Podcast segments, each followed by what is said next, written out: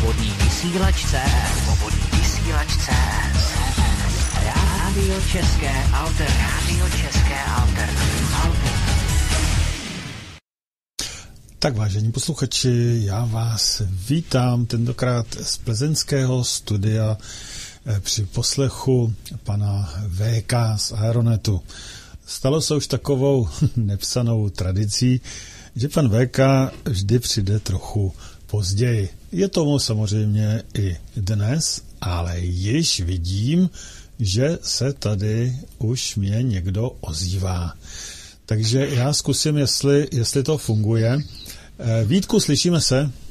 Ano, slyšíme se, Pavle, zdravím tě, zdravím všechny posluchače a já se omlouvám, že jsme tak dlouho nechali čekat všechny i tebe, i všechny ostatní. My jsme tady potřebovali ještě dořešit v rámci nějakého jízdního řádu, který budeme postupovat v rámci vysílání. Takže zdravím tebe, zdravím posluchače, zdravím tebe VK a všechny čtenáře Aeronetu. Jo, také zdravím všechny do studia, zdravím tě Vítku, tebe také zdravím Pavle, všechny posluchače svobodného vysílače CS, všechny čtenáře Anetu CZ zdravím u dnešního vysílání. Doufám, že to opět bude zajímavé. Takže krásný, pěkný večer. Ano, a já samozřejmě tam musím dát na začátku ještě znělku, která tam ještě neproběhla. Nevěděl jsem kdy. Takže dávám znělku. A Pavle, pozdě... můžeš tam dát, prosím tě, tu kratší, je, je to možný? jo, dám tam tu kratší. Je to tak, jo, přesně. Jo. Tak jedem.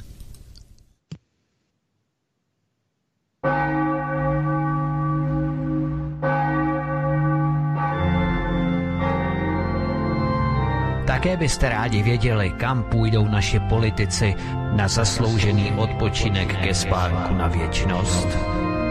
Přímo z poslanecké sněmovny, přes americkou ambasádu, až do strašnického krematoria. Pojď stoupat jak dým, až tam, kam jen ptáci mohou Chceme je nechat sedět v poslanecké sněmovně tak dlouho, abychom jim házeli my lístky do urny, než v té urně skončí oni sami. Co takhle jim dát do rukou hrstku tabletek Viagry? Aby ukázali, že se dokáží za náš národ konečně postavit? Oh yeah!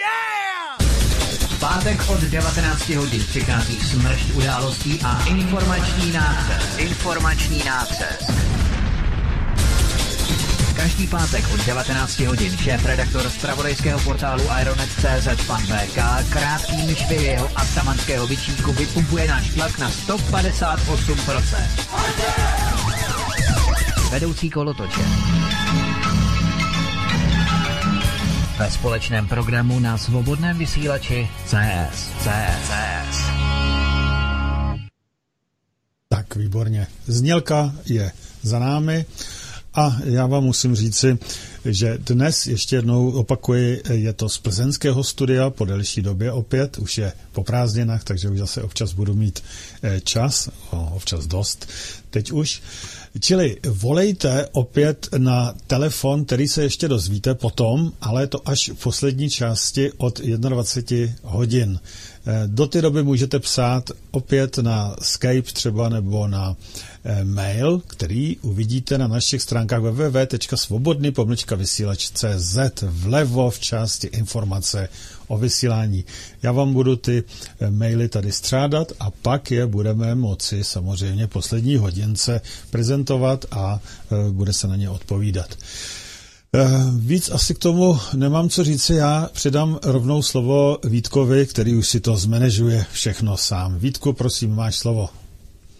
Děkuji, Pavle. Já jenom mám zaplý mikrofon, nebo nemám? Slyšíme se? Funguje to, slyšíme? ano, slyšíme se. Jo, dobrý. Tak fajn, tak děkuju. Já jenom začneme žhavou novinkou, absolutně čerstvou novinkou, kterou nemáme jen tak úplně potvrzenou, eh, respektive potvrzenou do té míry, abychom věděli opravdu všechny personály, jakým způsobem ta věc proběhla, ale je to opravdu v rámci volební atmosféry a předvolebního boje. Teď už volebního boje, tak je to velmi žhavá novinka. A to je skutečnost, že na generálním finančním ředitelství byly před 14 dněmi potichu zatčen důležitý spolupracovník Andreje Babiše pro vynášení informací z policejních spisů Národní centrály proti organizovanému zločinu. Jeho zatčení a vazby se drží tajmu kvůli volbám. Tento člověk vynášel informace o naftě Krajlink, Davidu Rusňokovi a dalších, například Kočka. Podle dalších informací důvěrných redakcí svobodného vysílače, ani česká televize o tom nesmí vysílat. A to už je co říct, protože česká televize je orientovaná nebo respektive napojená na jiné křídlo. Zatčený pracovník na generálním finančním ředitelství se jmenuje Pavel Vinč, je podřízený Zbyšku Malému a ten přímo řediteli generálního finančního ředitelství. Podle dalších informací zajišťoval zatčený Pavel Vinč kontakty mezi Andrejem Babišem a Tomášem Pitrem. To dává tušit opravdu obrovským rozměrům, respektive napojením mezi podsvětím a vysokými politickými představiteli. Jaké um, mají koně na různých rezortech a úřadech státní zprávy, třeba jako na generálním finančním ředitelství.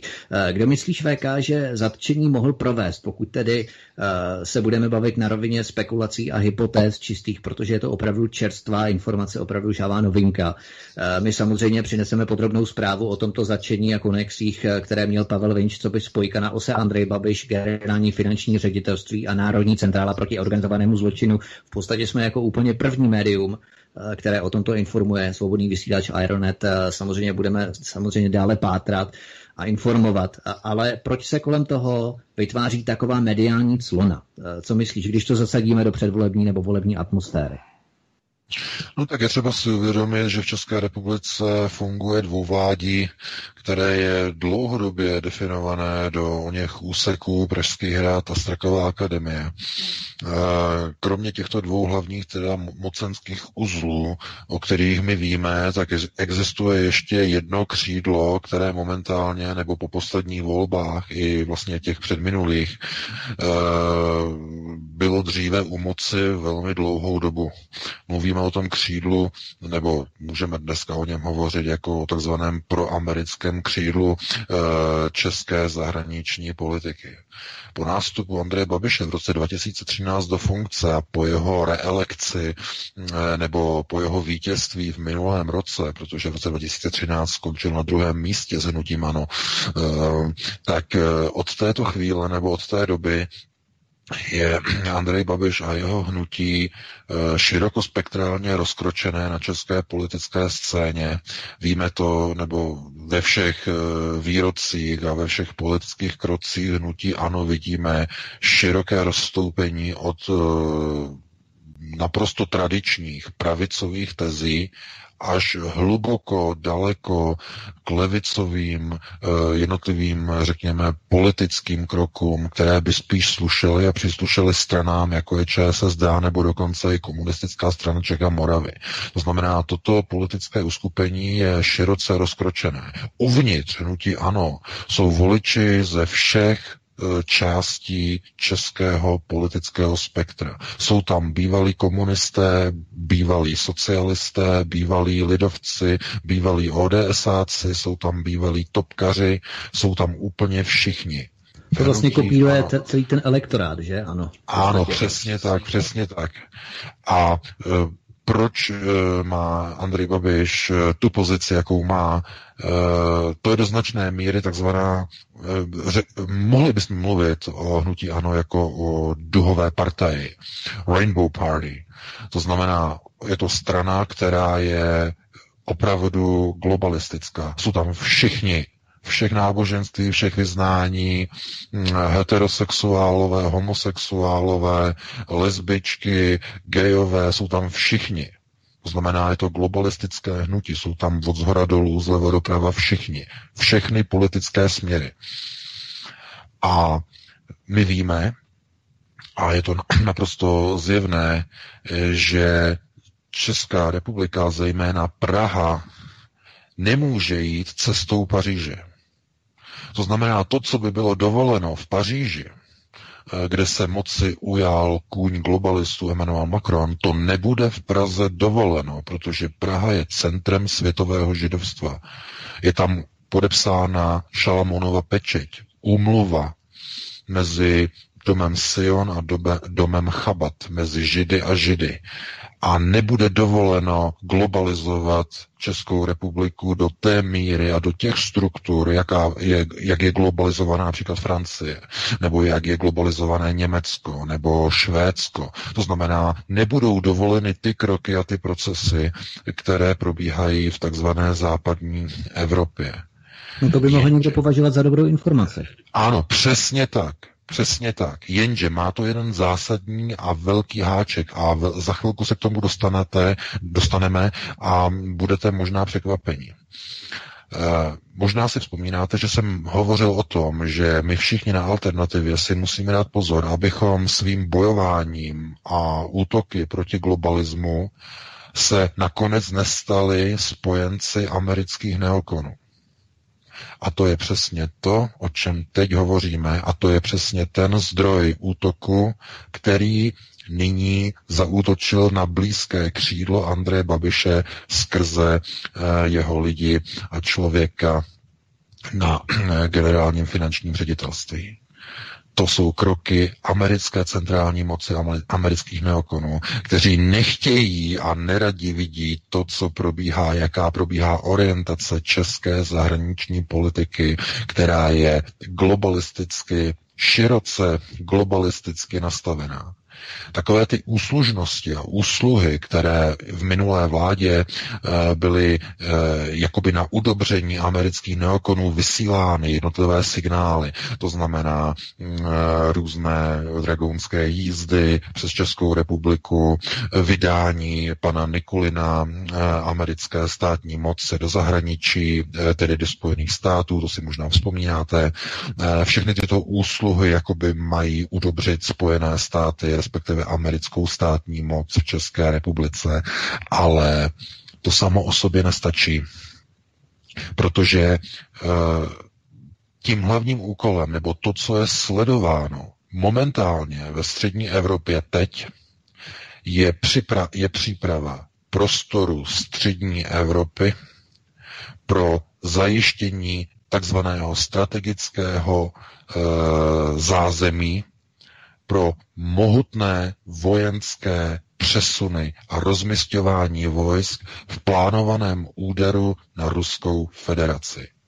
To je hlavní cíl a úkol americké zahraniční politiky v Evropě, jmenovitě ve střední Evropě. My o tom budeme dneska hovořit. Američané, oni vědí, proč musí vyvolat válku proti Ruské federaci. Je to klíčové protože uh, už několikrát se o tom hovořilo, jak uh, funguje globální ekonomika. Možná jste zaregistrovali, jak teď v poslední době, to asi pět dní zpátky, věhlasný ekonom, eh, který je držitelem Nobelovy ceny za ekonomiku, varoval, že se blíží další obrovská celosvětová finanční krize, která překoná tu krizi z roku 2008-2009. Znovu se blíží v daleko rychlejším cyklu. Problém je v tom, že zdroje, které ještě donedávna byly laciné, levně dostupné, tak momentálně už nikde na planetě Zemi nejsou snadno dostupné, nejsou dosažitelné za laciný peníz. Z tohoto, kromě tedy jedné jediné země, a to je Rusko, Ruská federace.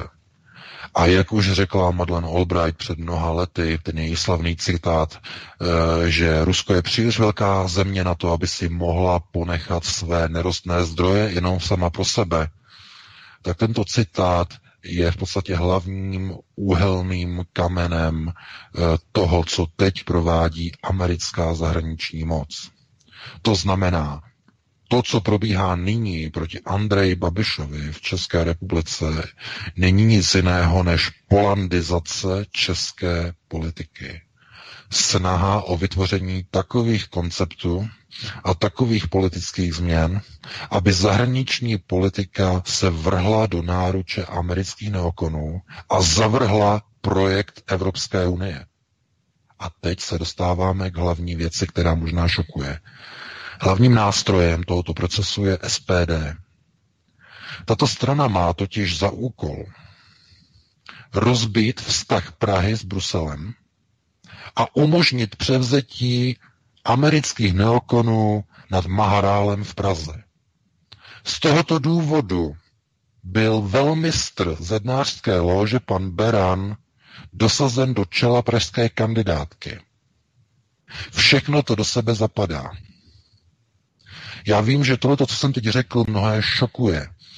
Já jsem si to nechával na pozdější dobu, protože nechci ovlivňovat volby. Doufám, že už se odvolili. Ale e, my o tom budeme dneska hovořit. Probíhají transporty americké armády na Ukrajinu. V těchto hodinách, v těchto dnech, každou noc americké tanky, transportéry jsou přesunovány na vojenské pozice na Ukrajinu. Úder na Ruskou federaci bude vyvolán zřejmě někdy v prostoru příštího roku na jaře. Konflikt. Um, musíme se připravit na to, že rok 1938 i rok 1945 měli ukotvit v myšlenkách a v myšlení lidí některé hodnoty. Hodnoty k národu, hodnoty k tradiční rodině, ale nepodařilo se. Z mnoha důvodů, o tom dneska nebudeme hovořit, protože to by bylo na jinou diskuzi. Ale všechno to, co vidíme, všechno to, co probíhá, ukazuje, že Česká republika se má stát druhým Polskem. To znamená, byly zahájeny procesy polandizace české zahraniční politiky. Méně Bruselu, více Severoatlantické aliance. Máme signály a impulzy všude, vidíme. Z tohoto důvodu uh, vidíme velký odpor proti Evropské unii na jedné straně, ale jenom vlažný, skoro žádný odpor proti Severoatlantické alianci u takzvaných alternativních stran, s výjimkou některých, které ovšem nejsou v parlamentu. Z tohoto důvodu se dostávají do čel kandidátek různí velmistři a zednáři. Z tohoto důvodu se jiní politici z různých pirátských stran fotí eh, v Barceloně před zednářskými symboly Lalum Negra. Z těchto důvodů.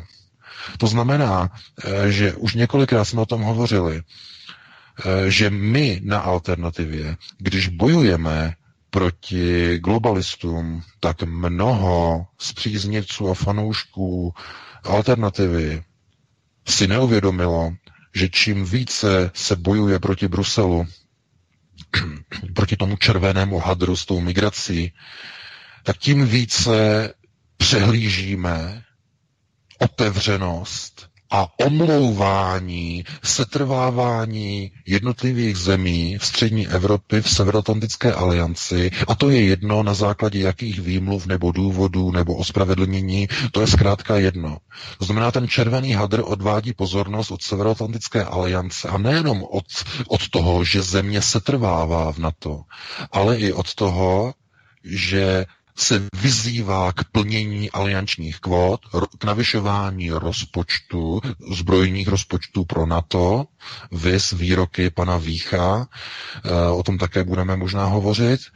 Takže eh, z tohoto důvodu vy vidíte, že eh, v tom boji proti Bruselu najednou chybí a jak se se ztratil a vytratil ten boj proti druhé hlavě té hydry, kterou je Severoatlantická aliance.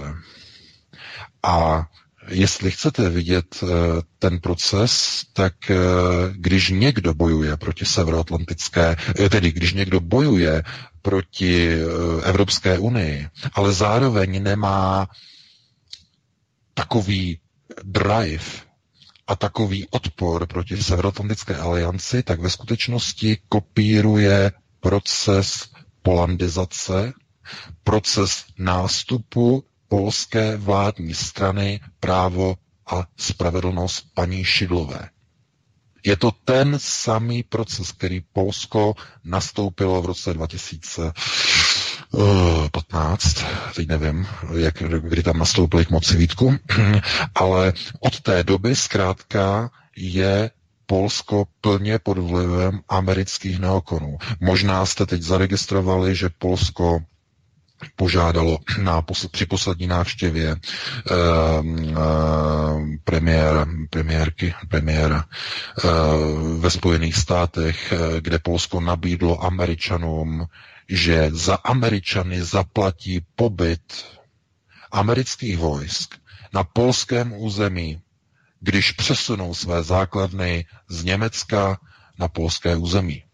To jste možná zaregistrovali, tu nabídku z polské strany. To znamená, Poláci e, mají takovou nenávist vůči Rusku a jsou připraveni se stát nástupištěm a nástupní platformou pro útok proti Rusku. To vyhovuje samozřejmě Spojeným státům a jednotlivým jestřábům. Jenže ono to samo sobě nestačí. E, aby mohl vzniknout mocenský blok který by dokázal uh, tuto připravovanou, chystanou agresi proti Rusku vojensky a mocensky zaštítit, je třeba vytvořit určitý blok jednotlivých zemí ve střední Evropě.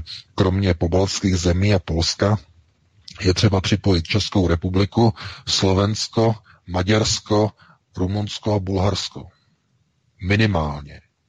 A kromě toho získat i přístup e, k Jadranu, e, to znamená skrze Kosovo a i tam teď vidíte destabilizaci. Možná jste zaregistrovali v Prištině, jak došlo k destabilizaci situace tento týden, eh, kdy Hashim Tači vyslal své eh, policejní jednotky do většinové oblasti, kde jsou eh, srbové, etničtí srbové v Kosovu a ukázal a předváděl tam svoji moc. Je to, je to, je to snaha o destabilizaci znovu celého prostoru Jugoslávie. Znovu, a kdo to provedl? Hashim Tači, člověk, který byl nasazen jako předák, jako vůdce Kosova. Kým?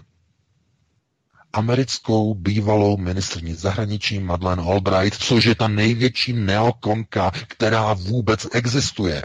Znovu situaci v Jugoslávii, v Kosovu destabilizují američtí neokoni skrze Hashima Tačiho, albánského řezníka z UČK. Znovu. A potom si přečtete novinový titulek, kde e, zástupce místo předseda bezpečnostně braného výboru poslanecké sněmovny parlamentu České republiky, pan Vích, e, řekne, že je třeba přesunout rozpočtovou kapitolu z ministerstva dopravy do ministerstva vnitra, to znamená ty peníze, které jsou třeba na zesilování a spevňování mostů v České republice. O tom budeme hovořit. Proč, z jakého důvodu? Proč se mají v České republice spevňovat mosty? No, mají se spevňovat kvůli tomu, aby přes ně mohli jezdit eh, podle článku na novinkách CZ, eh, je tam odkaz v posledním článku na Aeronetu, se můžete přečíst, tak aby mohly tanky NATO, rovná se americké Abramsy, německé Leopardy a britské Challengery, aby mohly jezdit přes české mosty, aby je unesly. A toto zasilování mostů, spevňování mostů probíhá mimochodem ve, ve většině zemí e, střední a východní Evropy. Je dokonce na to speciální programový rámec Evropské unie, mnoha, mnoha miliard. Je to, je to v přepočtu přes více jak 100 miliard korun přepočtu. Takže e, zesilování přítomnosti amerických vojsk a koaličních aliančních vojsk v prostoru střední a východní Evropy, aby tanky, transportéry a raketové nosiče mohly jezdit po vlastní ose na prostoru pro přeskupování vojsk v České kotlině. Ve stejném prostoru, kde byla od roku 1940 do roku 1945 dislokována armáda střed německého Wehrmachtu. Hlavní území pro přeskupování vojsk armády střed. Takže, takže se pouze opakuje historie. A znovu jsme před tou volbou globalizace, jestli tedy podpořit Andreje Babiše a jít cestou globalizace a cestou nové Evropy, anebo jestli podpořit americké neokony a jejich převzetí nad zahraniční eh, politikou České republiky. Protože se podívejte eh, do parlamentu České republiky, že kdo tam ve skutečnosti je opravdu jednoznačně a proti NATO způsobem, který je garantovatelný, způsobem, který je prudký, způsobem, který jednoznačně odmítá NATO, tak to jsou jenom někteří, zdůrazňuji někteří, ne všichni, někteří poslanci za KSČM okolo pana Skály. Ani to není celá KSČM. Vys umožnění vzniku vlády Andrej Babišovi, který odmítl zmrazit a nerozšiřovat zahraniční mise. Komunistická strana z tohoto ústupku, jak víme, ustoupila a umožnila vznik Babišovy vládě, přestože Babiš odmítl komunistům tento požadavek splnit. Byly tam návrhy, aby kvůli tomu e, od komunistů e, Babiš důvěru při schvalování e, důvěry nedostal a ten názor byl uvnitř KSČM e, přehlasován. Takže ani všichni komunisté nemají ten kardinálně a radikálně odmítavý postoj k Severoatlantické alianci. Takže ten proces je jasně nastavený.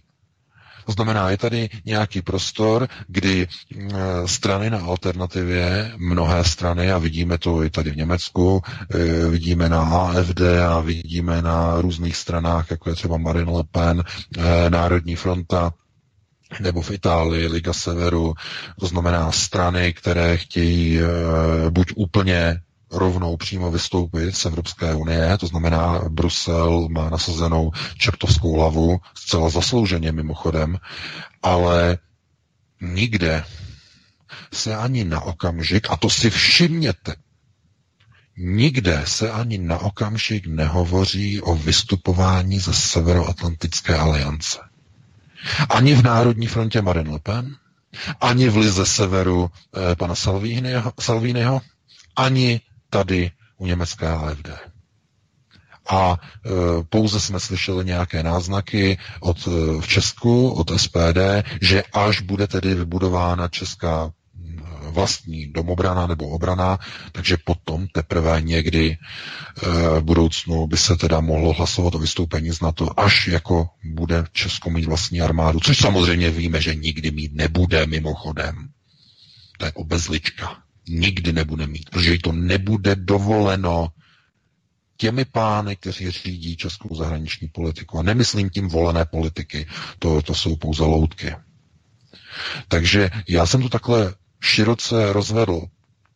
A je to důležité, aby to lidé pochopili, že když se beranidlem bourá bruselská unijní brána, tak je třeba se podívat na to, kdo to beranidlo drží, jestli to náhodou nejsou americké elity. Nebo respektive, jestli to nevyhovuje americkým elitám, které řídí Severoatlantickou alianci. Z tohoto důvodu všichni ti hurá zaklínači proti Babišovi si musí uvědomit, že neexistuje nic, jako je uvolněný mocenský prostor, který by zůstal neobsazený. To znamená, musíte si vždycky říct, když padne ten, kdo je silný, tak kdo převezme moc v zemi po něm? Král je mrtev a žije král. To je to, to je to známé staré římské přísloví. No a kdo převezme moc po padlém Andrej Babišovi? Eh, kdo je druhý v pořadí? No, Piráti. A jaká je to strana? No, Sami si na to najděte odpověď. A kdo je ochotný s nimi spolupracovat? A kdo tam je ještě za něma? ODS. A e, ČSSD. A lidová strana. a topka je tam. Nevíme, jestli se dostane. A hnutí stan. A všichni tihleti.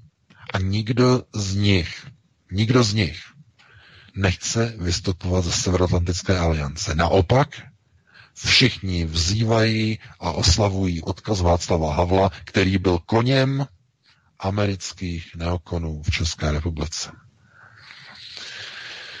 Takže kdo chce dělat alternativu, tak, eh, nebo ten, kdo říká, že na alternativě, tak nemůže ji dělat polovičně a nemůže už vůbec prosazovat alternativu tím, že půjde a bude dělat politiku, která je ve prospěch amerických neokonů a ve prospěch Severoatlantické aliance. Protože oslabení Babišovy vlády povede k polandizaci české zahraniční politiky. Konec konců možná jste zaregistrovali ty výroky od pana, eh, od lidí, od pana Kalouska, kteří jako vyzývají k tomu, aby byly eh, na území České republiky vojenské základny americké armády. To už je zbytečné to opakovat.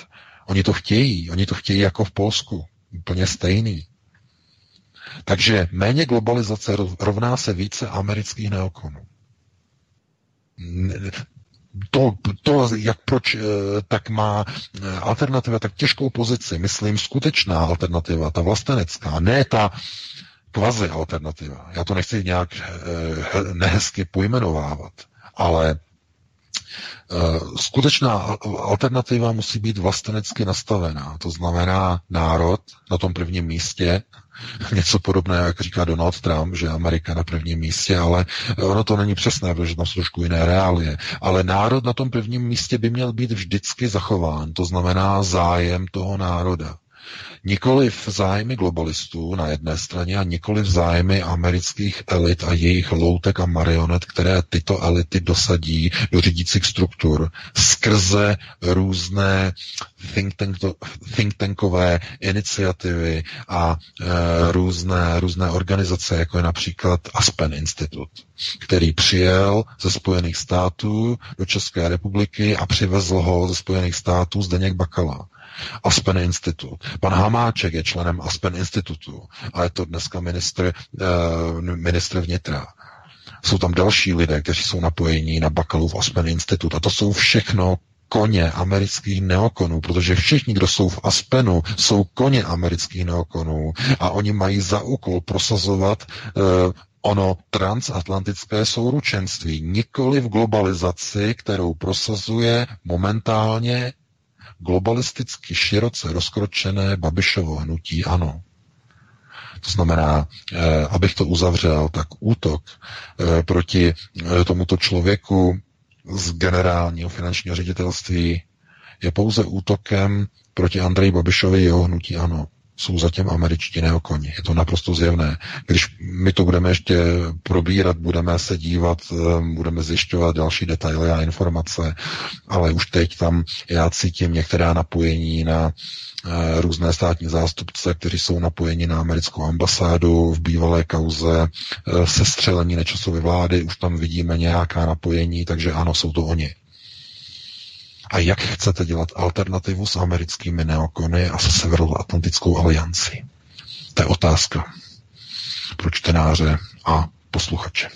Takže já bych to tímto ukončil, uzavřel a předal bych ti slovo Vítku, ty také k tomu něco řekneš a hned potom bychom se pustili na další téma.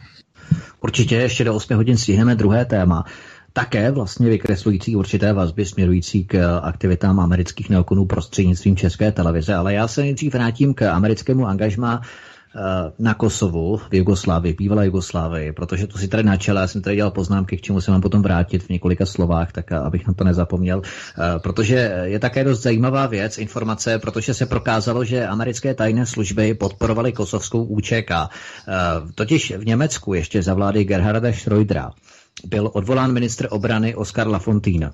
Ten Lafontaine zorganizoval v Boně eh, konferenci, kde předložil na stůl důkazní materiály k této podpoře Američany eh, Kosova. Protože když skončily boje v Kosovu a bylo podepsáno příměří nařízení rezoluce Rady bezpečnosti OSN eh, číslo 1244 mimochodem, tak se v Kosovu vyskytoval, bylo to vlastně po té humanitární válce legendární v roce 1999 tak eh, se v Kosovu vyskytoval německý kontingent, který měl vyzbírávat a schromažďovat zbraně, které jim UČK odevzdávala. Kosovská osvobozenecká armáda. A chvalme třikrát pověstnou německou důkladnost, protože si Němci zapisovali všechna čísla těch zbraní a potom ty zbraně Němci následně odevzdávali Američanům. Jenomže podobné boje UČK rozpoutala o půl roku později v Makedonii. No? A opět ti samí Němci sbírali od Albánců zbraně. A tady se ukázala velmi zajímavá věc. Zhruba 50% těch zbraní mělo stejná identická čísla jako ty zbraně, které Němci vyzbírávali od Albánců o půl roku dříve ještě v Kosovu. Ty zbraně, které tehdy Němci odevzdávali Američanům. A ty se náhle, 50% zbraní z nich, se našli u Albánců, už ne kosovských, ale o půl roku později u makedonských. A kromě toho ministr Lafontaine ještě oznámil na té konferenci v Boně, že německé spojovací služby zjistily, že během toho konfliktu v Kosovu komunikovali albanští teroristé z UČK, z Kosovské osvobozenecké armády, přes americkou spojovací vojenskou techniku, nebo družici, pardon. Jo? Takže Takovýmto způsobem se američané angažují v Kosovu a opravdu chválme třikrát pověstnou německou důkladnost v rámci uh, sbírání důkazních materiálů. Další věc ohledně NATO. Uh, abychom na to nezapomínali, protože my jsme to tady říkali, ale je třeba ty informace neustále opakovat, uh, že v České republice se nacházejí dvě letecké základny NATO už, v Čáslavi a v náměstí nad Oslavou. Do těch Česká republika investovala přes 3 miliardy korun v rámci 28 projektů na jejich rozšíření v podobě výstavby nové nějaké letišní infrastruktury, nové hangáry, výstavba parkovacích ploch pro letouny, já nevím, nový stojánek, letišní světlotechnika, záchytná lanová zařízení, operační centrum letek, sklady leteckých pohonných hmot a tak dále. Aktuálně se chystá výstavba nové stanice záchranné požární techniky na letiště v Čáslavě, nebo v Čáslavi, rozšíření kapacity muničního skladu náměstí nad Oslavu, to znamená, že ty základny na to se neustále rozšiřují a e, v Česku vzniklo satelitní centrum, to je další informace, které slouží NATO a České armádní rozvědce. Ono to centrum získává e, a zpracovává fotografie různé a radarové snímky z družic a to i pro účely zahraničních misí. No a Pomáhat samozřejmě může i v civilním sektoru, sledování živelných pohrom nebo dopravní stavby a tak dále. No a to centrum začalo v České republice působit od 1. července 2018 a úkoly v rámci NATO začíná plnit nebo začíná, začne plnit od roku 2019. Takže to jsou informace ohledně na to, jakým způsobem Česká republika zaangažovaná do těchto struktur. Uh, a já bych možná plynule přešel ještě k české televizi VK, jestli budeš chtít, tak se k tomu samozřejmě vrátíš. Ale v rámci té definice protlačování uh, toho étosu Washingtonu uh, bychom mohli navázat další informací, že česká televize si na vylepšování svého jména najela firmy napojené na TOP 09, ČSSD a ODS. Darovací smlouva podepsaná Miroslavem Kalouskem, zakázky veřejnoprávní televize za miliony korun pro firmy skupiny AMI, AMI Praha a AMI Communications, která zajišťovala propagaci radarů v Brdech. Vidíte, máme to tady znova. Firma, která zajišťovala propagaci radarů v Brdech 2007-2008, tak ta samá agentura teď vytváří PR České televizi, je to jeden z posledních článků na Aeronetu, subjekty, které mají na sociálních sítích ovlivňovat mínění o pořadech a tvorbě skavčí hor, organizovaný a štědře placený trolling za peníze koncesionářů, prostě české veřejnoprávní Palermo. Ten materiál je opravdu velmi hutný, my to tady nebudeme rozebírat a vyjmenovávat detailně. Pokud jste nečetli, milí posluchači, určitě si na to najďte. Na Aeronetu je to jeden z posledních článků, máme i kopie darovacích smluv Topce, podepsané samotným Miroslavem Kalouskem mimochodem, kdy eh, tatáž firma, v podstatě, která darovala 100 000 korun topce v roce 2009, tak o dva roky později 2011 tatáž firma AMI Praha získala zakázku od ministerstva práce řízeným eh, Miroslavem, ne Miroslavem, panem Drábkem, respektive jeho náměstkem Šiškou. Máme přímo dokumenty ohledně toho, Jo, a je to v podstatě ta firma z, ze skupiny AMI Praha, respektive AMI Communications, opět Radar v Brdech, TOP 09, Česká televize, to je jeden velký koktejl. Máme i smlouvy agentur s Českou televizí, Bison Rose, pana Růžičky, Miloše Růžičky, což je zase lobbysta u ČSSD a tak dále. Jak bychom to VK mohli zasadit do rámce předvolební atmosféry, co tyto fragmenty, protože ta propojení jsou daleko uší, ale to samozřejmě my nedokážeme zjistit úplně všechno, máme omezené zdroje, jak lidské, tak finanční a tak dále. Ale co všechno tyhle zjištěné informace odhalují, protože zatím jsme to provázání cítili tak nějak spíše intuitivně. Teď to máme krásně potvrzené, černé na bílém. Tak eh, když to vsadíme do předvolební a volební atmosféry, v podstatě potvrzuje se to, co jsme, potvrzujete, nebo potvrzuje se to, o čem jsme už mluvili, v podstatě, já nevím, o čem mluvíme už od začátku, možná působení naší alternativy. No, jestli to potvrzuje, já myslím, že to úplně podtrhuje celý ten eh, politický, klientelistický étos, kterým je prostoupená česká politika od roku 90. Protože znovu musím připomenout, že rok 1989, 17. listopad, nebyl vzedmutím lidových mas nespokojenosti s tehdejším takzvaným socialismem.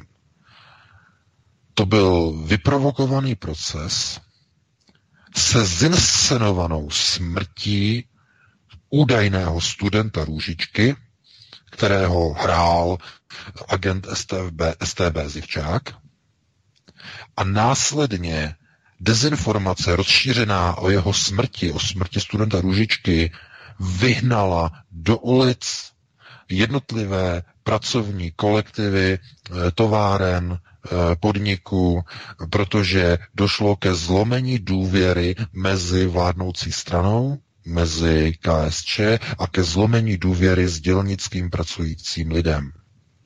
Protože dělníci si řekli, komunisté nám tady zabíjí na národní třídě naše děti. Proto ten socialismus se udržel u moci tak dlouho, protože se opíral o důvěru dělníků a rolníků. Já vím, že to zní jako neskutečná fráze, ale ona to byla pravda. Protože kdyby ty dělníci a rolníci nedrželi komunisty u moci, tak by se u té moci neudrželi. To znamená, ono to takzvané budování socialismu bylo saturováno ze zdola. To byl ten proces ze zdola. Proto sionisté nenáviděli všechno, co je socialistické. Proto se snažili rozbít socialistický blok, protože je to proces, který vychází ze zdola a není přitom řízený e, chazariátem. To je pro ně problém. A zejména je problém, když jsou uzavřené hranice, když oni nemůžou pumpovat do jednotlivých zemí své fondy, nemůžou korumpovat jednotlivé politiky v uzavřených zemích, které jsou zadrátovány. Tam oni se nedostanou. Nosatí nemají přístup do procesu vzdělávání národa, do školství, do ministerstev, do neziskovek, do působení na úrovni e, společenských procesů. Oni se tam nemůžou dostat. Takže aha, tohleto, když potom začnete někomu eh, vysvětlovat, tak on vám neporozumí, protože on nechápe, kdo řídí procesy. On neví nic o nosatých, neví o problému etnických židů, eh, neví nic o problému sionismu a tak dále a tak dále. Ale takovým lidem eh, nebo s takovými lidmi ani nemusíte diskutovat nebo nediskutujte, protože oni vás nepochopí. Ve chvíli, kdy někdo je přesvědčen, že všechno to, co probíhá nějakým způsobem, je ovlivnitelné, eh, nebo je to tak dané automaticky, tak eh, jenom přijímá nějaký étos, to znamená étos třeba z té české televize nebo z těch médií, kdy si zapnete eh, informace a pro vás se to stává pravdou. Eh, vy přijdete z práce, zapnete si tu českou televizi a to, co tam řeknou, je pro vás pravda. Vůbec neuvažujete nad tím, že byste si otevřeli nějaké jiné alternativní stránky, že byste si ověřovali to, co se říká na té televizi. To znamená, eh, mnoho lidí dnes už je přeprogramovaných. A to je proces, který vychází právě z těch tenat sionismu. Protože před rokem 89 lidé měli tu vlastnost, že nevěřili tomu, co se píše. To znamená, četlo se mezi, mezi řádkami, takzvaně mezi stránkami se četlo. A lidé měli nějaké vlastní teze, vlastní informace a e, jakoby národ byl tak nějak jako, jako budován k tomu, aby něco jiného se říkalo, něco jiného se myslelo, ale ve skutečnosti ti lidé, kteří se dívali směrem na západ, tak netušili, že se dívají do zemí, kde vládne dům Sion. A je to strašně moc lákalo. Je to stejně jako v Bibli. Ďábel vám bude ukazovat e, e, pěkné věci. Vy mu nesmíte uvěřit. To se kopíruje. Dům Bála, to znamená bál, e, takzvaní bálisté, to znamená kabala, oni ovládají světové procesy kvůli tomu, že nabízejí lidem splnění jejich tužeb, jejich snů skrze půjčky, věci, abyste si mohli koupit, které si koupit nemůžete, ale na úvěr, skrze hypotéky, domy, které si koupit nemůžete, protože na to nemáte, ale na úvěr na 30 let a podobně, abyste se stali vazali na různé leasingy a tak dále. Znamená, oni vám umožní splnit si vaše přání, ale nesmíte jít proti nim.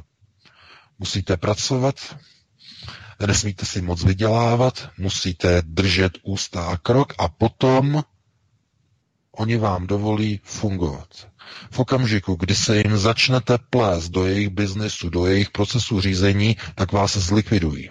Podívejte se, co se děje ve Spojených státech s Alexem Jonesem, kde ho blokují, kde ho odstavují ze všech platform. Protože už on překročil určitou mez. A jde pryč. Jde pryč, úplně ho odstavili. Takže když vy jim šlápnete na jejich nohu, na jejich kuří, no, kuří oko, Oni vás zlikvidují, zničí, stane se vám nehoda, nabouráte, eh, dostanete nemoc, najednou umřete na rakovinu, byli jste vždycky zdraví, najednou jste pryč, eh, vy, Sugo Chávez a tak dále. Najednou, najednou nejste, najednou vás odstaví. A eh, tohle, když začnete někomu vyprávět, začnete jim vysvětlovat, jak probíhají procesy řízení, začnete někomu říkat, že pokud chcete se osvobodit, pokud chcete mít národ svobodný, tak se musíte osvobodit od sionismu, který ovládá centrální národní banku. Musíte se osvobodit od domů, jako jsou domy Rothschild a další. Musíte se osvobodit od tenat těch nadnárodních procesů, které přinášejí migraci, arabizaci a islám do vaší země a musíte se odpoutat od útočné aliance, která se snaží váš vlastní národ vehnat do bratro vražedné zničující války s jiným, s největším slovanským národem na světě, s Ruskou federací. A přitom to nejsou američané, kteří tyto procesy řídí, to jsou ti, kteří stojí za nimi. Lidé, kteří řídí FED, lidé, kteří řídí americký kongres kteří řídí americké volby, levá, pravá. Republikáni, demokrati v skutečnosti všichni mají jednoho a téhož pána ve Spojených státech. To znamená, nezáleží na tom, jestli někdo zvolí demokraty nebo republikány. Jinou výjimkou je Donald Trump, ale eh, ten eh, je, má trochu jiné postavení, jinou pozici, na to tady není často vysvětlovat. Eh, ještě bychom to zkomplikovali pro mnoho lidí, protože jeho, jeho postavení má úplně třetí rozměr ale e, události, které zažíváme jakoby v České republice, co vidíme, co probíhá v České republice, tak je nastavené do té pozice, že část národa už je v jejich moci, v jejich kontrole. To znamená, to jsou lidé sionistů, jsou jejich ov, ovce a ovečky, které oni mají do svých tenat zachycená. Oni už jsou tak vychovaní, oni chtějí být v těch hypotékách, oni chtějí být v tom transatlantickém souručenství s americkými vrahy, s těmi vojáky, s těmi okupačními jednotkami, s těmi jejich tanky a transportéry. Oni už chtějí, oni už jsou tak naprogramováni. Ale ještě je stále ve společnosti část lidí, kteří dokážou se dívat na věci bez těch růžových brýlí. Dokážou přesně pojmenovávat to, co se děje. To znamená, dokážou si dávat do souvislosti informace, které přicházejí. Noční transporty amerických tanků a transportérů na východním Slovensku směrem na Ukrajinu. Výroky americké mm, velvyslankyně v Bruselu, která vyzvala k preventivnímu úderu proti ruské raketové základně Kapustiny Jar, výroky amerického ministra vnitra, který vyzval e, a pohrozil námořní blokádou Ruska, pokud bude pokračovat v dodávání energetických komplexů a energetických celků do Syrie a do Iránu. A e, neustále útoky na Rusko Eh, že jsou hakeři a že otrávili Skripala a Novičok a že Rusko stojí za Bašárem Asadem, který chemickými útoky tráví vlastní obyvatelstvo a tak dále a tak dále. Nekonečná záplava útoků proti Rusku s jedním jediným cílem vrhnout všechny alianční země Severoatlantické alianci do pozice a do rozhodnutí, že je třeba konečně s Ruskou federací skoncovat. A v první linii, v prvním čele budou slovanské jednotky. Země a vojáci ze slovanských zemí.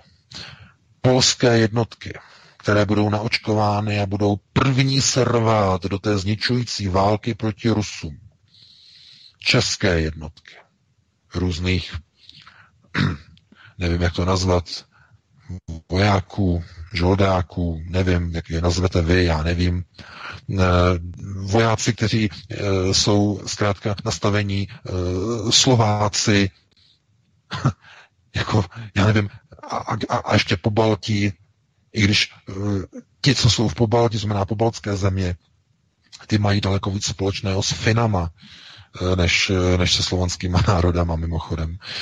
Takže je to, je to jako jakýsi úprk ke konečné konfrontaci opět na ruské půdě o ruské zdroje. A znova tolik desítek let po druhé světové válce jsme znovu ve stejné situaci. Znovu se nasunují zbraně. Opět na sovětské, dnes na ruské hranice, do jejich blízkosti. Opět v Rusku je u moci Gosudar, který nazývá své nepřátele partnery, který nevěří žádnému útoku. Jako Stalin do poslední chvíle nevěřil, že Německo zaútočí na sovětský svaz, vždyť přece byl podepsaný pakt Molotov-Ribbentrop, který zaručoval mír. Do poslední chvíle tomu Stalin nechtěl věřit a dokonce degradoval plukovníky a generály, kteří mu nosili informace o tom, že se chystá úder na sovětský svaz. Nevěřil tomu, označil je za lháře a nechal je popravit, že si vymýšlí. To jsou všechno zdokladované informace historické, přímo z ruských zdrojů.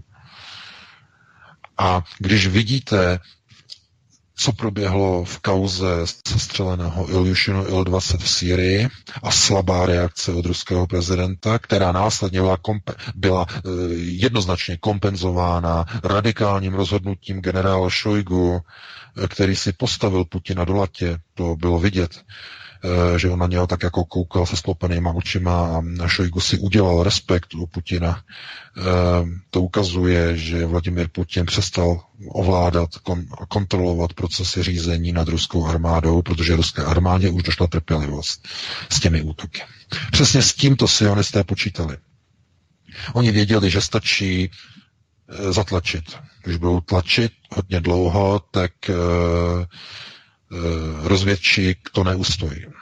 Protože on je zvyklý na, mm, řekněme, diplomatické jednání, ale na tvrdou konfrontaci nejsou rozvědčíci připraveni. Teď mluvím o Vladimiru Putinovi. Tam je potřeba potom dosadit už generál, který nebojí se vyslat armádu, postavit na hranice, sestřelit nepřátelskou stíhačku a tak dále. Tam už jsou třeba jiné procesy řízení. A když ta slabost je, já vím, já, jenom, já to jenom ukončím, já jenom chci říct, že když, když eh, vůdce tak velké země, jako je Rusko, ukáže sionistům jenom na okamžik, jenom eh, koutkem oka ukáže slabost, tak se všichni na Rusko vrhnou. A to je právě to, co se děje teď. A o tom budeme hovořit v druhé hodině po přestávce. Eh, dáme si no, dvě písničky, nějaké kratší, tak do 6 minut eh, celkově a pustíme se potom do dalšího tématu tak o nočních transportech o východním Slovensku, ale i kolik základen, amerických základen, základen NATO je na Slovensku, to je docela mazec a můžete se v úvozovkách těšit, protože ta čísla, která tady máme, respektive lokality, kde všude má na to základny na Slovensku, to je opravdu děsné, šílené a hrozivé. Takže o tom budeme mluvit eh, v druhé polovině, vlastně ne v druhé polovině, v druhé třetině našeho pořadu. Pavle, můžeme dát asi písničku, že? Ano, dáme teda dvě nebo tři písničky, jsou docela krátké všechny. Takže... No, dvě, šest, šest minut, no. No, dobře, tak jedeme. Tak to vyšlo akorát, písnička skončila. Eh, všichni se dostavili opět k mikrofonu, takže můžeme pokračovat. Vítku, je to opět na tobě. Ano, děkujem. Já budem hovorit lehce po slovensky, protože se budeme věnovat východnímu Slovensku, tak abych dodržel trošku ten krajový kolorit, folklor. To musíš východňársky, to musíš východňársky, to, to bylo ano, špatně. To ryť po východňársky. Každopádně, eh, na východě Slovenska hlásí svědci další přesuny amerických tanků a těžké techniky na východ. Tanky Abrams spouštní kamufláží, nákladáky v lesní úpravě, noční přelety helikoptér směrem opět na východ Slovenska. V Bratislavě kvůli tomu uspořádali dokonce demonstraci. Všechno probíhá výhradně v noci, nikdo nechce o transportech mluvit, byť probíhají pravidelně a v určité časové periodicitě. Mimochodem také jsme zaznamenali určitě zprávu, že Česká ministerstva obrany a, dopra- obrany a dopravy chystají plán, jak připravit české silnice, dálnice a hlavně mosty na přepravu těžké vojenské techniky v případě krize.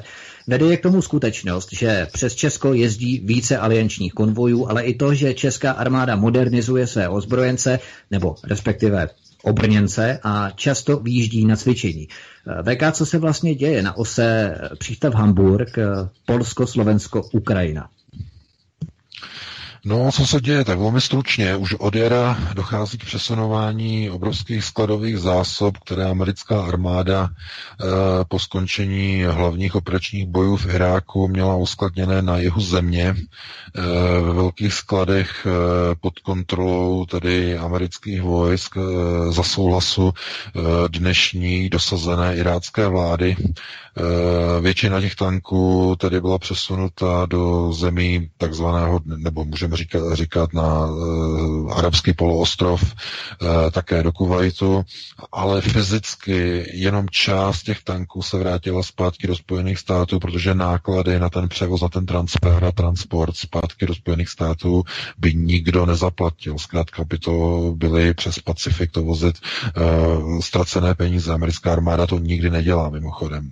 Zbraně, které odveze do válek, tak většinou končí uh, u různých překupníků a tak dále. Nicméně, zhruba od března tohoto roku dochází k přesunu uh, zbrojních uh, zásob americké armády v takzvané pouštní úpravě, to znamená tanky, které se účastnily iráckých operací, transportéry, tak jsou pomocí lodí přepravovány tady do německého Hamburku.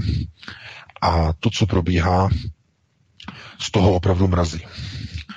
Eh, velká část těchto tanků, těchto transportérů je nakládána na eh, vagony eh, německých dráh a pomocí vlaků a těmito vlaky jsou tyto zbraně transferovány přes Českou republiku, jindy také přes Rakousko, směrem na Slovensko a odtamtud na Ukrajinu.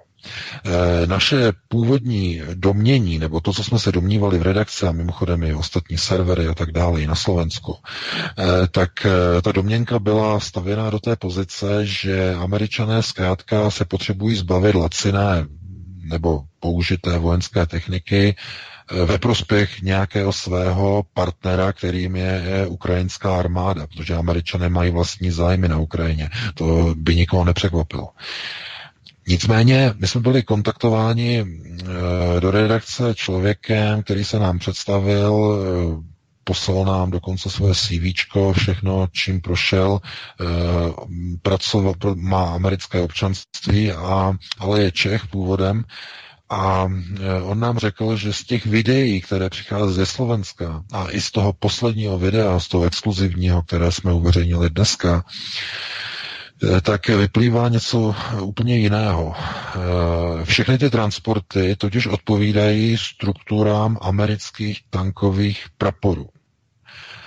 Kdyby eh, opravdu ukrajinská armáda nakupovala nějaké zbraně, tak by je nakupovala způsobem a typem například my kupujeme od vás, od Američanů třeba, já nevím, 800 nebo 15 nebo 2000 tanků Abrams. A na těch vagonech by byly naloženy jenom a pouze tanky Abrams, nic jiného. A nebo by řekli, dobře, my od vás nakoupíme transportéry Bradley. A byly by tam transportéry Bradley. A nebo koupíme od vás nákladáky GM Truck. by tam byly jenom nákladáky. Nicméně tyhle ty transporty na ty videa, když se podíváte, tak je tam vždycky po každé, a to jsme byli upozorněni, já jsem se to třeba nevšiml a teď mi to dochází. Vždycky ta kombinace těch eh, transportů vlakových je následovná. Tanky Abrams, eh, voz, obrněné vozy pěchoty Bradley, sanitní pásové vozy, také na podvozcích Bradley, a nákladní vozy GM. A tohle to právě nám tento člověk řekl, že se jedná o typické tankové prapory.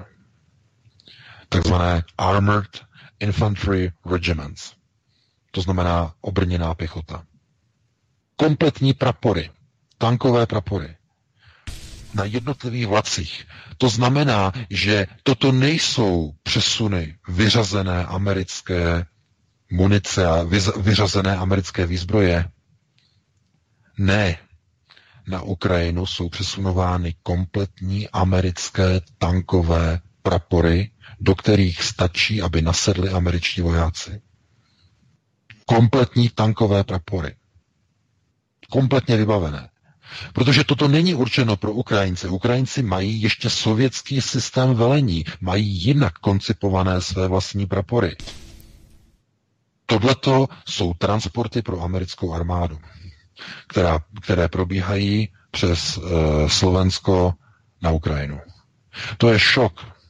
To je odhalení toho, že tyto výroky, nebo v článku zmíněné výroky naprosto šílené, já opravdu uh, naprosto uh, k tomu nemám jakýchkoliv slov, ale to, co pronesla ve Washingtonu, tedy ve Washingtonu, v Bruselu, uh, velvyslankyně, americká velvyslankyně při NATO Kay Bailey Hutchinsonová, že je třeba v případě potřeby vojensky udeřit na odpaliště, na vojenská odpaliště ruských údajně raket středního doletu na ruské raketové základně Kapustin Jar v jeho východním Rusku, tak to není výrok nějaké ženské, která by někde od, od plotny, někde od nějakých, já nevím, od nějakých svíčkový, že by komentovala politiku. Ne. Ona je neokonka. Ona vychází, při, ona je vojanda, mimochodem. Takže ona nemluví do větru. Ona ví, o čem mluví. Ona je připravená bombardovat nebo raketově zničit postavení ruských raketových sil v Kapustin Jar. A tohle je důsledek slabé Putinovy politiky. On to dopustil. Jako Stalin, který neustále říkal o německém Wehrmachtu, o německé armádě a o Německu, o Hitlerově Německu, že jsou to partneři. O, I on říkal, že jsou partnéry. I on On to říkal o Němcích. To znamená, znovu se ukazuje, eh, je čas pro diplomaci a je čas pro válku. Čas pro diplomaci v Rusku skončil. Tohle to je zhodnocení. Proto začaly probíhat procesy, které vedou k nasunování zbraní přes Slovensko. Proto začaly padat takovéto šílené výroky z úst vysokých představitelů Spojených států, proto Ryan Zinke, ministr vnitra, to není nějaký, hej, počkej, nějaký tajterlík. To není nějaký bezvýznamný náměstek, který řekl svůj opinion, řekl svůj názor, co ho napadlo. Ne, ne, ne, ne, ne. Tohle to je ministr vnitra, který řekl, že americká armáda zvažuje námořní blokádu Ruska, protože Rusové zásobují Syrii a Irán. A Irán představuje nebezpečí pro Spojené státy. Takže přichází v úvahu i námořní blokáda e, ruského námořnictva. Takhle na, normálně otevřeně oni to řeknou. Je to ministr vnitra. Člen vlády Donalda Trumpa. To není někdo, kdo by byl nekompetentní. Představte si, kdyby něco podobného v opačném gardu proti Spojeným státům o blokádě Američanů řekl nějaký ruský ministr. No to by byl okamžitě raketový poplach v Spojených státech. Okamžitě. To by byla destabilizace bezpečnostní situace pro Spojené státy. Takže čím je to pouze jakoby okořeněné? No je to okořeněné právě tím zmíněným článkem na novinkách ze včerejška, kde právě bylo oznámeno, nebo je to článek na novinkách, že eh, česká vláda pověřila eh, ministerstvo obrany, aby ve spolupráci s ministerstvem dopravy se začali zabývat spevňováním a zesilňováním zejména českých mostů, aby dokázali po nich jezdit tanky Severoatlantické aliance. Ono nejde jenom o tanky, ono jde o především o ženijní vojsko, eh, jde o eh, takzvané, takzvaná samohybná děla Howitzer, eh, to jsou jedny z nejtěžších... Houfnice, no, jasně. Ano, houfnice a houvice, to jsou jedny z vůbec nejtěžších vozů, které jsou, ty váží přes 80 tun, komplexní sestava, to většina českých mostů ani neunese. No a tohleto zkrátka, a samozřejmě, že jsou to komplexy raketových vojsk, o kterých se nemluví, které chtějí Poláci, chtějí raketová vojska, americká raketová vojska, rakety krátkého středního doletu, smlouva ANF eh, o zákazu výroby eh, raket eh, středně krátkého a no, i když se hovoří jako krátkého, je to do 500 km je povolená výroba raket, ale od 500 do 1000 km jako krátký dolet, tak a více nad 1000 je to střední dolet do 5500 km, tak tyto výroby od 500 výše do 5500 km je zakázáno smlouvou ANF smlouva na zákaz e, výroby a vyvíjení raket středního doletu. No a Rusko to prý porušilo, protože vyrobilo novou raketu středního doletu, která má dolet daleko za rámec a za pásmo tisíce kilometrů raketa v označení NATO SSC-8 uh, eh, Novator, uh, nebo Novátor česky vysloveno, tak uh, že se američané naštvali a NATO je zhrozeno, že, že Rusko porušilo smlouvu ANF a že mají přijít sankce. A právě tato velvyslankyně u NATO, právě tato uh, Kay Bailey Hutchinsonová řekla, že tohleto nebudou Spojené státy tolerovat a že jsou připraveny zničit odpaliště těchto ruských raket v Kapustine jaru. Takhle to řekla. Ona, když potom viděla, jaké zděšení to vyvolalo v, eh, v Bruselu mezi generály evropských armád, které se vůbec nehrnou do vojenské konfrontace s Ruskem, protože mají rozum, na rozdíl asi vodní nebo od amerických neokonů. A to je zase dobrý signál, no. že oni si budou hrát na sankce, ale prostě když jde do ostrého konfliktu, tak oni do toho nepůjdou, Evropanec. No jistě, ale problém je v tom, že američané je donutí. Problém je v tom, že oni nejsou evropští generálové v postavení, že řeknou američanům ne. Oni budou se říkat, to je špatný nápad, ale přijede Trump, dupne na ně a podívejte se, co se děje.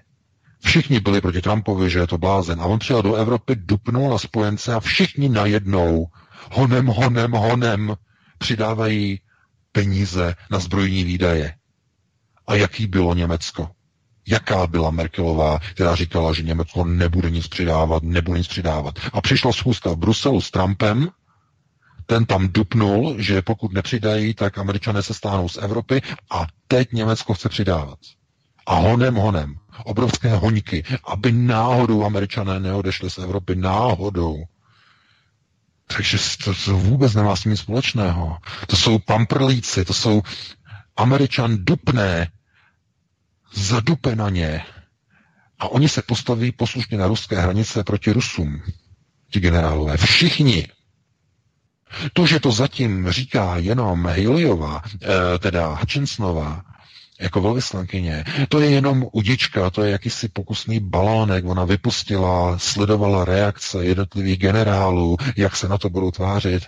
A oni to zakomponují do svého plánu. Oni řeknou, no, tak tady ten generál se na to díval takhle, takhle, takhle, takhle. Ona tam má svoje psycho, takzvané psychoporadce, které sledují uh, reakce jednotlivých generálů a na ně potom oni vytáhnou nějaký kompro. Jim zavolají každému zvlášť, tomu generálovi řeknou, vy tam máte toto, toto, toto, toto. Vy musíte hlasovat pro ten úder proti Rusku. Potom na radě. na to, až se o tom bude rozhodovat. Když nebudete hlasovat pro to, tak tady to, bude, tady to o vás půjde ven. Takhle oni to dělají, takhle oni se chovají k Merklovi a takhle na ní tlačí a, a tak dále a tak dále. To oni umí. Takže to, to, jako to není o tom, že těmto procesům by se nedalo zabránit, těmto procesům by se dalo zabránit. Ale chybí k tomu jedna zásadní věc. Tvrdý vůdce v čele Ruské federace. Protože čas pro diplomaci skončil. Teď musí přijít tvrdý generál. Protože když vidíte, že do sousední země, kde američané spunktovali v roce 2013 státní převrat na Majdanu, když tam teď potají v nocích, o nocích nasouvají své tanky, to jsou jejich frontové tanky, Abramsy, kompletní tankové prapory, tak to znamená, že to myslí vážně s tím úderem na Rusko. Samozřejmě, že ne hned, že ne zítra, ale je to takzvaný build-up. To znamená budování, budování ozbrojených sil, až těch tanků, až těch transportérů bude okolo ruských hranic tolik, že dojde k jedné ze dvou věcí. V Rusku se leknou, Putin couvne a změní řídící procesy. To znamená, to jedna reakce. A nebo druhá reakce, ohrožení Ruska bude tak eminentní, že bude, že bude třeba a bude to vyhodnoceno v ruském velení, že je třeba, aby generální štáb převezl kontrolu a řízení nad procesy v Kremlu. To znamená palácový puč. Odchod Vladimira Putina, který řekne, já rezignuji udělá to dobrovolně, aby nebyl vyvolán poplach mezi ruskou veřejností. Protože kdyby to neudělal, tak oni ho odstraní proti jeho vůli. To znamená, mu řeknou, tady to podepíšeš a tady odstoupíš televizní prohlášení. Nastoupí, uh, oni tam dají někoho, kdo bude, uh, nemusí to být přímo generál, bude to někdo, kdo bude loutkou generálu. A postavení Ruska do pozice moci, kterou by vedli generálové, je jenom takhle malý kousíček od vypuknutí třetí světové války. Protože v tom samém okamžiku by veškerou moc ve Spojených státech převezl nebo pře, převzal americký Pentagon. Tam už to de facto proběhlo. Tam už de facto Donald Trump neřídí nic, pokud jde o zahraniční politiku. Tam už od konce voleb, od jmenování, respektive od inaugurace Donalda Trumpa, tam už zahraniční politiku řídí Pentagon ve spolupráci s americkým kongresem, to znamená ve spolupráci s Deep State, s neokony. Takže tam už to proběhlo. Teď jenom otázka, jestli už to proběhlo v Rusku, v Kremlu, po události Iljušinu 20, tam to bylo velmi škeredé, ten konflikt, ta roztržka mezi generálním štábem a Kremlem, a nebo se, to, nebo se to teprve očekává. Nebo je otázka, kdy to nastane. Ne jestli, ale kdy to nastane. Kdy ta chvíle nastane. A to tlačení proti Rusku. Možná jste zaregistrovali, že dneska bylo znova Rusko obviněno, že prý se podílelo na útoku proti americké uh, společnosti, která staví a dodává termonukleární zařízení proti společnosti Westinghouse. Jistě všichni znáte. Takže prý ruští hackeři se dneska e, pokusili nabourat do serveru společnosti Westinghouse. Je to nová informace. Takže zase další obvinění na hlavu Ruska. Zase znova další v celé řadě. Zase další. Nestačí, že je obvinováno z kauzy Skripal, ne, nestačí, že je obvinováno z Novičoku, nestačí, že je obvinováno z toho, že má něco společného s chemickými útoky v, v Sýrii a s Bašárem Asadem. E, nestačí, že e, Izraelci zapříčinili se střelení ruského Ilyushinu 20, kde zahynulo 15 ruských vojáků. To všechno nestačí. Ono nestačí, že nasunují po nocích k ruským hranicím tanky a obrněné transportéry. To nestačí. Oni musí ještě něco, ještě něco dalšího. Zase vykreslení čeho? Vykreslení Ruska jako rogue state. Jako národa grázlu. O to jim jde. Rogue state. Aby nikdo se z Rusy nebavil, aby je všichni takzvaně ti na západě, ty demokratické země, aby izolovali Rusko a aby se systém řízení v Rusku zhroutil sám do sebe na základě neprodyšných sankcí, které v této chvíli ještě zdaleka nejsou neprodyšné, zdaleka ne. A nebo aby došlo k vojenské konfrontaci. Protože oni ví, a ví to moc dobře, že když budou jenom pošťuchovat Rusko, tak Rusko nepoužije jaderný arzenál. Oni to ví. Oni to ví moc dobře. Protože nikdo z, z těch stran nebude chtít použít jaderný arzenál. To je jim naprosto jasné. A oni ví, že uh, Vladimir Putin se rád dojednává. On rád řeší věci, které jdou, jdou třeba i proti zájmům Ruska, ale jsou bez výstřelu zbraní. To znamená, jsou v rámci diplomacie. Jako například ta skandální dohoda s, od, s odchodem džihadistů z Idlíbu. To je dohoda, která je nejhorší. Pro koho bude nejhorší? No pro Rusko. Rusko tím prohraje. Celou válku. Protože džihadisté, kteří byli v, v centru islámského státu, kteří byli přímo vevnitř, tak ti se vrátí zpátky do Ruska a začnou vést džihad v Rusku proti ruským občanům. To je realita. Takže Rusko prohraje. A zase je to jenom kvůli tomu, že Vladimir Putin nechtěl jít proti Erdoganovi, se kterým tento kontrakt v Idlíbu s džihadisty dojednal. Protože on hledá pořád tu diplomatickou cestu. Za každou cenu. I když Izraelci zapříčinili smrt 15 ruských vojáků, nepřišla žádná odveta, žádné sestřelení izraelské stíhačky, nic. Bylo by to ospravedlnitelné, nic, ne.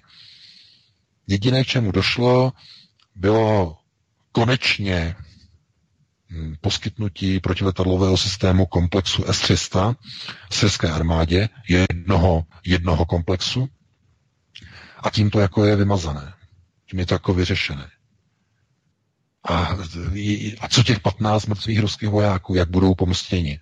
No, tak se říká, jako, že bude provedena nějaká tajná akce a tam jako, že se to jako pomstí, ale chápete, to, to nevysílá ten signál, který to vyslat by mělo, protože to nic neřeší. To, co, nebo to, o co jde e, sionistům, a to je naprosto zjevné, to je e, do té doby, do té doby, kdy eh, v Rusku jde politika ve prospěch zahraničních společností, které jsou pod kontrolou domu Sion, tak je všechno v pořádku. Pokud jsou pod kontrolou někoho jiného, tak je problém. A když se podíváte, co se děje eh, v Rusku za Uralem, co se děje na Sibiři, eh, nasunování čínských firm, nasunování islámu obrovská, obrovská muslimská arabská migrace do Ruska. Druhá největší na světě.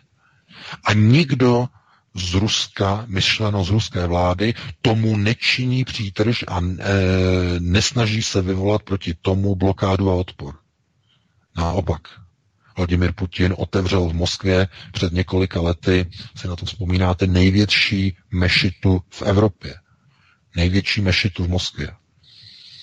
No a označil Rusko za multikulturní národ, který je, což je pravda samozřejmě, to nikdo nebere, ale postavit jenom pár kilometrů od eh, chrámu eh, Vasily Blaženého jako mešitu mi nepřipadá jako nějaký signál, který vysílá k ruským křesťanům jakýsi povzbudivý signál. Já, kdybych tohleto zažil, tak a byl někde v té pozici těch ruských eh, pravoslavných, no tak by mě asi trefil šlak. Vzhledem k tomu, k čemu dneska jsou vlastně muslimové využívání ze strany globalistů. To znamená ze strany světových sionistů. To je lepší. Než říkat globalisté, je lepší říkat světoví sionisté, aby bylo jasné, kdo kontroluje globalizaci. To je důležité. No, ale to by bylo na jinou diskuzi. Každopádně eh, tohleto téma bychom teda eh, nějakým způsobem uzavřeli pouze s tím eh, jakoby schrnutím, že nasunování amerických zbraní, to znamená jmenovitě amerických tankových praporů na Ukrajinu, nočními vlaky, bude jako probíhat stále a neustále. My proto vyzýváme mm, čtenáře Aeronetu na Slovensku, eh, pokud bydlí v blízkosti těchto tratí nebo budou mít šanci, možnost někde uh, natočit mobilním telefonem další transporty, uh, další vlaky, uh, tak aby to určitě udělali, aby nám poslali odkaz nebo video přímo přes náš kontaktní formulář na Aeronetu dole v patičce, takže tam můžete potom odeslat nebo poslat odkaz, kde to video je uložené, my potom se ho stáhneme a tak dále. Je to důležité zmapovat tyhle ty přesuny, protože protože je zjevné, že ve chvíli, kdy americká velvyslankyně při NATO vyzývá k údaru na ruskou raketovou základnu, že se procesy už posunuly do situace, kdy diplomacie skončila a musí začít, začít mluvit a jednat generálové. Je to naprosto nezbytné pro přežití Ruska a slovanských národů. Takže já bych ti předal slovo Vítku a ty k tomu také něco řekneš a pustili bychom se hned potom do dalšího tématu.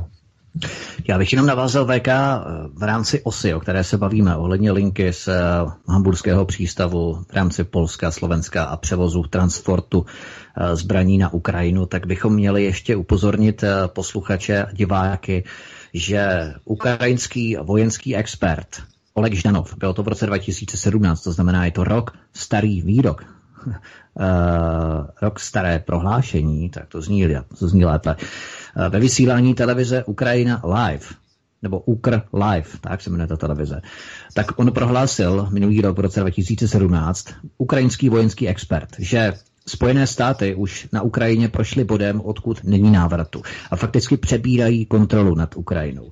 Podle něho na Ukrajině už fakticky existují základny NATO, americká výzvědná služba a vojenští instruktoři. Na území Ukrajiny prý tvrdě pracují posledních několik let. Oficiální reprezentace NATO v Kijevě je otevřená a běží plnou rychlostí už čtvrtým rokem, bylo to v roce 2017, co znamená, když to odpočteme, je to od roku 2014, tady ukrajinského Majdanu. Spravodajská činnost CIA je v plném proudu s dvěma školícími středisky. Ukrajina zajišťuje cvičení NATO v rámci partnerství pro mír, takzvaného tréninkovou infrastrukturu, stavební bloky a základnu. Jsou to ve skutečnosti jejich centra, dva poligony. Nyní budované centrum US Navy, v Očakovu, na blízkosti Oděsy. Jedná se o americkou námořní základnu. Permanentně zde budou dislokované lodě NATO, budou tady kanceláře, instruktoři, manažeři, příprava eh, UPA, Ukrajinské osvobozenecké armády, vedená instruktory NATO na všech úrovních. Eh, to všechno prohlásil tento ukrajinský vojenský expert Oleg Ždanov v televizi Ukr, Ukr Live.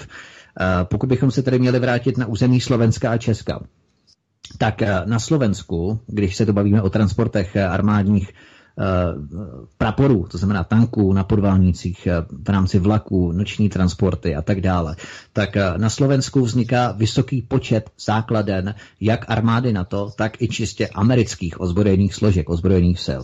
Jedno z prvních cvičišť NATO vzniklo na Lešti na Slovensku, kde vykonávají vojenský výcvik zahraniční vojska. Dál radiolokační základna v Rožemberku, další základna v Trenčíně, prožený pluk, vojenské sklady v Popradě, další letecká základna eh, s kompletně vybudovaným zázemím mimochodem v Prešově, eh, která slouží jako výcvikové centrum pro vrtulníky Black Hawk. Eh, v samotném Prešově totiž dříve působila velká vojenská posádka, což znamená, že je tu vybudované logistické zázemí pro mnohem větší počet vojáků, než je v Prešově dnes. Samozřejmě nic nebrání tuhle leteckou základnu v Prešově doplnit o nezbytné vojenské vybavení pod pláštíkem jaksi modernizace, pěkně potichoučku, bez, poře- bez, bez pozornosti veřejnosti.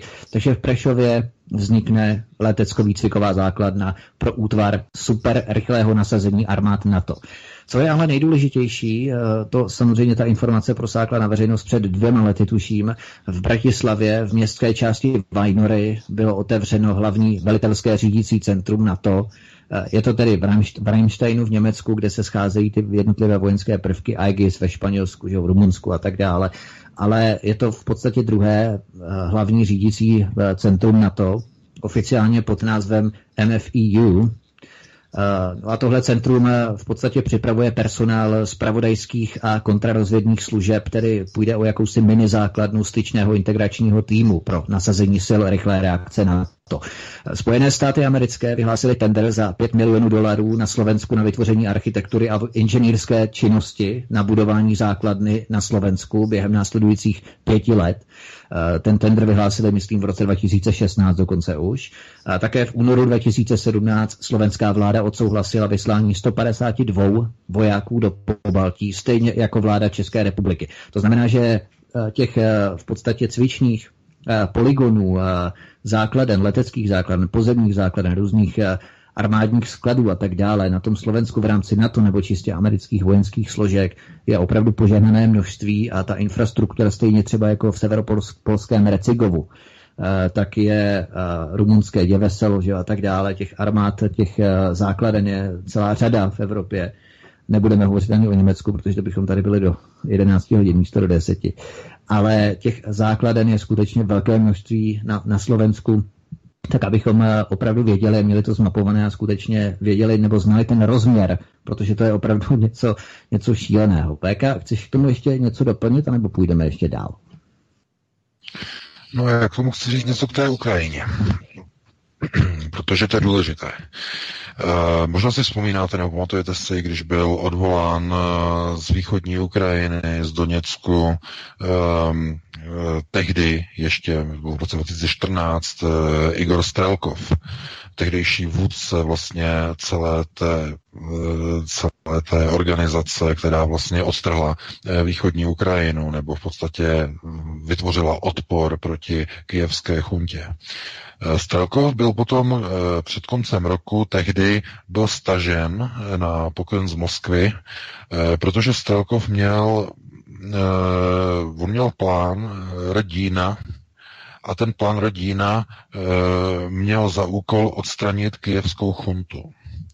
On měl plán vytvořit ozbrojený, ozbrojené křídlo ve spolupráci s neloajálními jednotkami ukrajinské armády, a měli provést přibližně výsadek dvou tisíc ozbrojených mužů speciálu a měli odstranit kijevskou chuntu. Kreml to zakázal. Putin to zablokoval a stáhnul uh, Strelkova z Ukrajiny. To byl krok, který přivedl Rusko ke třetí světové válce. Protože v, to, v tom okamžiku viděli američané, eh, že Kreml nebude eh, blokovat americké procesy v Kijevě. A tam já jsem tehdy pochopil, že Putin nedělá e, gospodárstvo, nedělá e, politiku, a dělá politiku trochu jinou, ve prospěch někoho jiného. O tom teď nebudu hovořit, to bylo na jinou diskuzi, to bychom se rozproudili úplně do jiné debaty. Takže si zapamatujte jméno Igora Strelkova. A zapamatujte si ještě jedno jméno, eh, plukovníka Zachar, Zacharčenka. Ten byl údajně tedy to je super, zabit, tomu jsem si chtěl dostat, tak je super, že jsi na to navázal. No, no, no, protože plukovník Zachar, Zacharčenko byl 31. srpna zabit e, v restauraci v Oděse, údajně byl tedy zabit, e, bylo uveřejněno video, já jsem k napsal článek, že tam je mnoho nejasností a souvislostí, kdy on ten atentát přežil. On měl nějaké zranění, dokonce se zvedl ze země a normálně odešel a potom přišla informace, že prý zemřel v nemocnici. Eh, nedává to smysl podle, podle všeho Zacharčenko, i když nemáme proto zatím momentálně žádný hmatatelný důkaz, ale podle nás, eh, podle těch informací, co máme, ta Zacharčenko eh, je naživu a byl pouze stažen z Ukrajiny zpátky do Ruska. Stejně jako Igor Strelkov. Protože Zacharčenko udělal jednu věc, která jde proti Kremlu. On totiž 17. Eh, července eh, pronesl, on měl de facto tisková prohlášení skoro každý den mimochodem, ale 17. července řekl jednu zásadní věc. Eh, naším cílem tedy jako Doněcké republiky, je mezinárodní uznání našeho statusu u Organizace spojených národů. Takzvaná rekognizace. No a uběhlo pár týdnů a byl odstraněn. Co by se stalo, kdyby e, došlo k tomuto procesu, to znamená, kdyby přišel požadavek od Doněcké lidové republiky do e, OSN? No, už by se stalo něco zásadního. Došlo by k řízení procesu, které už jdou mimo řízení Kremlu. Dostalo by se to do ruky globalistům. A globalisté mají s Ukrajinou vlastní plány proti americkým neokonům. Takže k čemu by došlo? V rámci boje mezi globalisty a mezi americkými neokony. No je to přece jasné. K tomu, k čemu dochází v České republice. Globalisté by převzali kontrolu nad východní Ukrajinou proti Američanům ve zbytku Ukrajiny. Chápete? Globalisté de facto by převzali kontrolu od Kremlu nad e, východní Ukrajinou. A to nemohl rozvědčík a bývalý agent KGB pan Putin dopustit. Takže pan Zacharčenko byl odstraněn.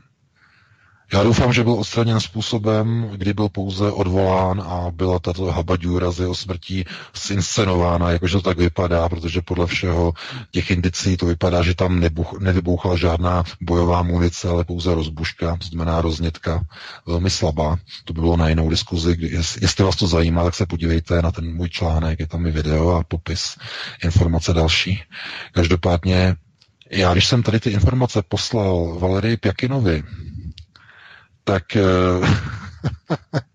on mi zablokoval eh, můj e-mail.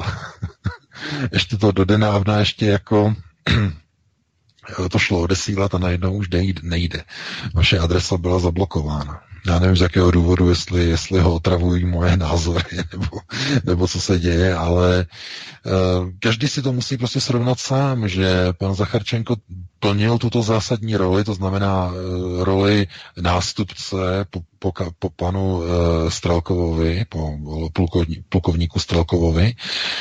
A on měl jeden plán, měl jeden cíl, zkrátka získat rekognizaci a uznání DLR jako skutečně samostatného státu.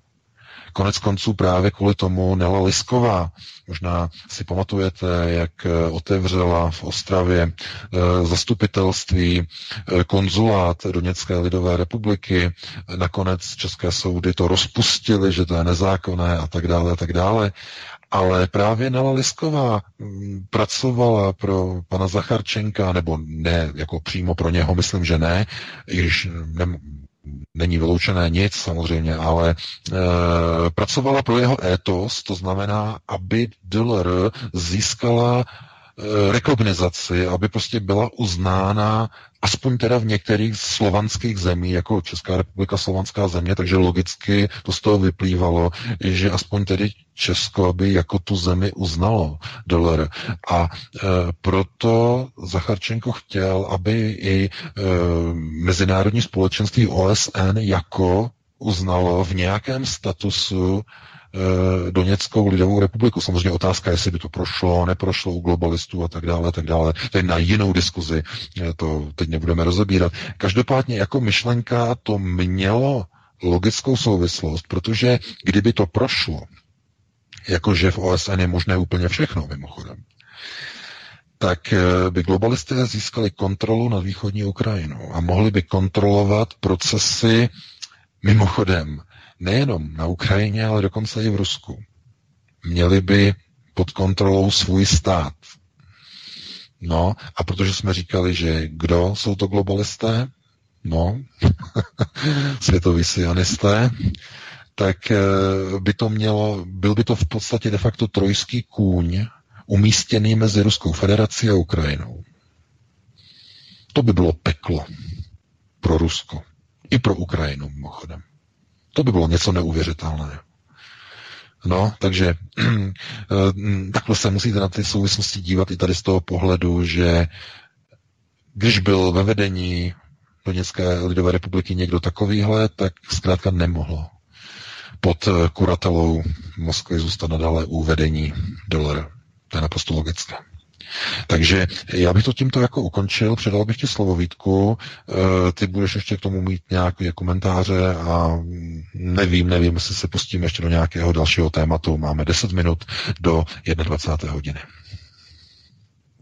No, já bych možná navázal právě, protože asi nemáme moc času, tak bych možná ještě u toho tématu uh, se trval protože vzpomínáme si třeba na období, kdy byl na Ukrajině odvolán Arzeni Jaceňuk. Eh, mimochodem Atlantic Council, to znamená Atlantická rada, tvrdá neokonská, řekněme, organizace, pokud bychom to tak mohli nazvat, Eh, lobistická organizace se podílela na přípravě projektu TTIP, vlastně ne tím pádem Konská, ale projektu obchodní unie mezi Spojenými státy a Evropou, také lobovala právě ta Atlantická rada za dosazení Arzenia Jaceňuka do funkce bývalého premiéra Ukrajiny. Tak eh, Jaceňuk chtěl obnovit eh, bojové operace ukrajinské armády na východě Ukrajiny, navzdory dohodám z Minsku tehdy, ale Porošenko nechtěl.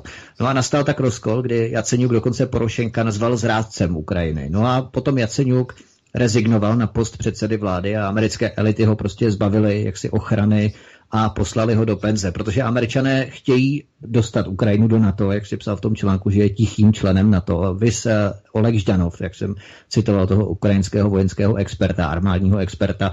A k tomu potřebují mír, jak si na Ukrajině, prostě potřebují stabilizaci, jak si v zemi, aby se přestalo bojovat a aby spojenci v NATO neměli strach Ukrajinu do NATO mezi sebe přijmout. Eh, není to tak v podstatě, když tam samozřejmě vezou teď tu armádu, tak jak je to? V podstatě potřebují tam mír, aby právě se Ukrajina stabilizovala, aby ji mohli členi do NATO přijmout, anebo naopak právě tam vozí tu zbrojovou techniku, aby tam rozpoutali nějaký, nějaký, nějaký vojenský konflikt, nebo já tomu nerozumím. Ta vojenská technika je tam nasanována kvůli plánované operaci proti Ruské federaci. Nicméně mohli bychom říct, že se jedná o eh, jednu ránu, která zabije hned dvě mouchy. Kromě těchto pozičních příprav, nasunování americké techniky automaticky zapojuje Ukrajinu do systému eh, kolektivní obrany Severoatlantické aliance a to z jednoho jednoduchého primárního důvodu. Všude tam, kde jsou rozmístěna americká vojska, se nachází výsostné území jednoho z členských států Severoatlantické aliance. Jestliže americká vojska jsou na území Ukrajiny, nikdo nemůže z nepřátel na Ukrajinu zautočit. Protože tím by zautočil na Spojené státy, které mají vojska na Ukrajině. To plní tyto dva hlavní účelové rámce. To je ten důvod. Proto není důležité, jestli Ukrajina je de jure eh, někde na papíru napsaná jako členská země NATO. Ne, je to tichý, je to silent partner, je to tichý partner uh, Severoatlantické aliance, jako kdyby byl členem. Jako kdyby byl hýčkaným členem výjimečným, s, výjimečným, eh, s výjimečnou potřebou mít ho na své straně. Takže proto východní Ukrajina jako taková je takovým nervovým bodem celé, nebo celého toho prostoru, protože vůbec to, že to tam vzniklo, tenhle ten, tohleto pnutí na východě Ukrajiny, eh, tak eh, původně Vladimir Putin plánoval, že toto, tento prostor uh, bude v podstatě jakýmsi G-bodem, eh, na který se bude občas mačkat a zbytek Ukrajiny bude na to reagovat pozitivně nebo negativně. No, to je, to je ten systém, který byl původně naplánovaný. Jenže ve chvíli, když tento nervový bod, tuto kontrolu by převzali sionisté, potažmo globalisté, Eh, tak eh, by se něco stalo. Už by to nebyl Kreml, který by kontroloval východní Ukrajinu. To znamená, ten proces, který nastartoval Zacharčenko v posledních dvou letech, eh, byl pro Kreml velmi nebezpečný. Ten nebyl nebezpečný pro, pro, pro, pro Kiev. Z jakého důvodu? Proč? Kiev věděl, že Zacharčenko nechce rozšiřovat své území, protože není Strelkov, On nechtěl rozšiřovat území východní Ukrajiny, to znamená, pro Kyjev z jeho strany nebyla žádná hrozba. A naopak Zacharčenko chtěl eh, nějakou rekognizaci vlastního území. To se samozřejmě nelíbilo Ukrajině, to nebylo nic, co eh, by oni vítali, ale eh, pokud by tuto kontrolu nad tímto prostorem ztratil Kreml, to znamená, Moskva by už nemohla kontrolovat tento prostor, tak by se stalo, že, ten, že toto území by se podle nutnosti stalo nástupním nebo nástupní dírou z Ukrajiny pro nasunování zbraní na území Ruské federace. Diverzantů, záškodníků. Skrze území této východní Ukrajiny. Protože sionisté by použili tento prostor k operacím v Rusku. A oni vědí, proti komu stojí v Rusku.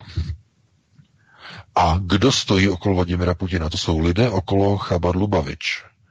To znamená, to jsou židé s velkým Ž, kteří jdou po krku sionistům, světovým sionistům, kteří chtějí Rusko připravit o zdroje, které kontrolují v této chvíli židé s velkým Ž. Židé s malým Ž jim to chtějí sebrat. To znamená, světoví sionisté útočí na Rusko. A když říkáme útočí na Rusko, není to přesné, protože útočí na Chabat. No a jsme znovu u toho židé s malým, že velkým, že válka mezi židy a židy. Znovu jsme u toho. A mohli bychom znovu začít a znovu to vysvětlovat. Na to opravdu není čas. Takže jenom vidíte, že tyhle ty eh, mocenské hry a mm, eh, ve, ve smyslu jednotlivých území a ovládání jednotlivých politických procesů mají daleko sáhlé přeshraniční přesahy a Jestliže dneska je někdo váš spojenec, tak zítra už může být třeba situace, že se ho radši budete potřebovat zbavit, protože už vám nevyhovuje. Protože vede procesy nějakým jiným směrem, který původně nebyl plánovaný. No a dovedete si představit, co by to znamenalo, eh, kdyby východní Ukrajina se dostala pod kontrolu světového sionismu. To znamená tzv. globalčiků. To by byla tragédie. Takže je to normální, ale eh, víte, znovu jsme u toho, u té pozice, kdy vy bojujete například proti globalistům, znamená proti, proti systému sionismu a zároveň si neuvědomujete, že jdete na ruku třeba americkým neokonům a obráceně. Jdete proti někomu a přitom to vyhovuje e, někomu jinému, kterého si nevšímáte. Znamená, nepři, znamená nepřítel uh, mého nepřítele je mým spojencem. Takže takhle komplikovaně se v podstatě odehrává ta situace na té Ukrajině a uh, já říkám, to nejdůležitější teď tam je, kdo tam převezme na východní Ukrajině kontrolu.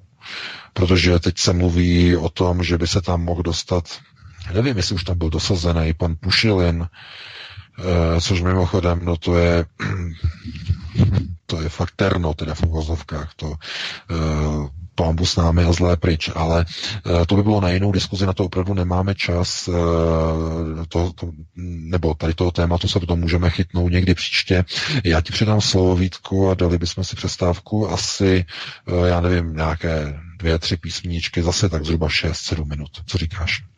Určitě dáme, já jenom uh, doplním informaci, abychom skutečně věděli, jakým způsobem američané ovládají, uh, protože to nejsou žádné spekulace, jakým způsobem ovládají jednotlivé premiéry, uh, prezidenty, činitele, ústavní činitele a tak dále v rámci jednotlivých zemí, tak například Hamid Karzai, to už jsme tu zmínili, v roce 1987 absolvoval americký vládní program International Visitors Leadership, o tom se měl dvoudílný pořad eh, tady na svobodném vysílači a v roce 2002 se stal afgánským premiérem, anebo Uh, bývalý dánský premiér Andrej, Anders Fox Rasmussen absolvoval tento americký vládní program International Visitors Leadership v roce 1982.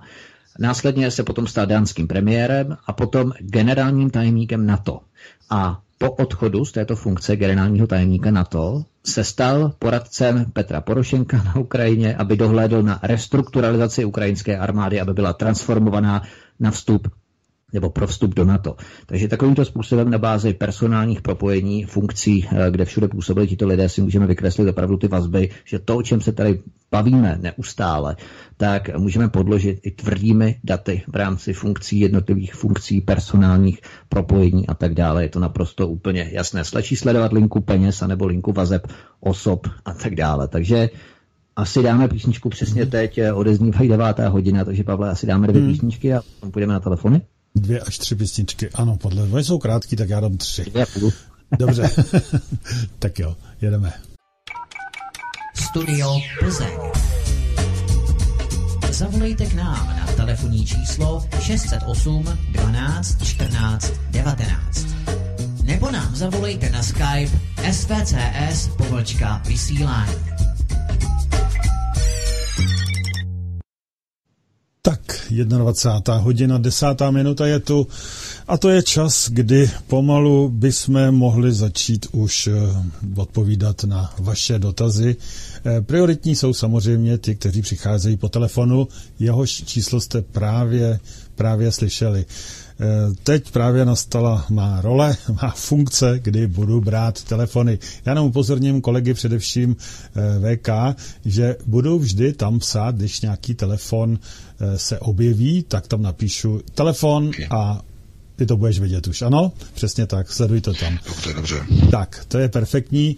Čili od teďka mám zaplej telefon, můžete volat. Zatím samozřejmě někdo nevolá, tak je tu nějaká taková, eh, myslím, i Otázka, otázka tady, a, a ta se moc nehodí, to je taková úplně, ne, ne, že bych ji nechtěl říct, ale mm, to není ono. E, Dobrý den, dotaz na pana VK. Trochu ze sci-fi. Myslíte, že existují lidi s výjimečnými schopnostmi? Filmový průmysl je nazývá metalidé a bojí se takových lidí globalisté?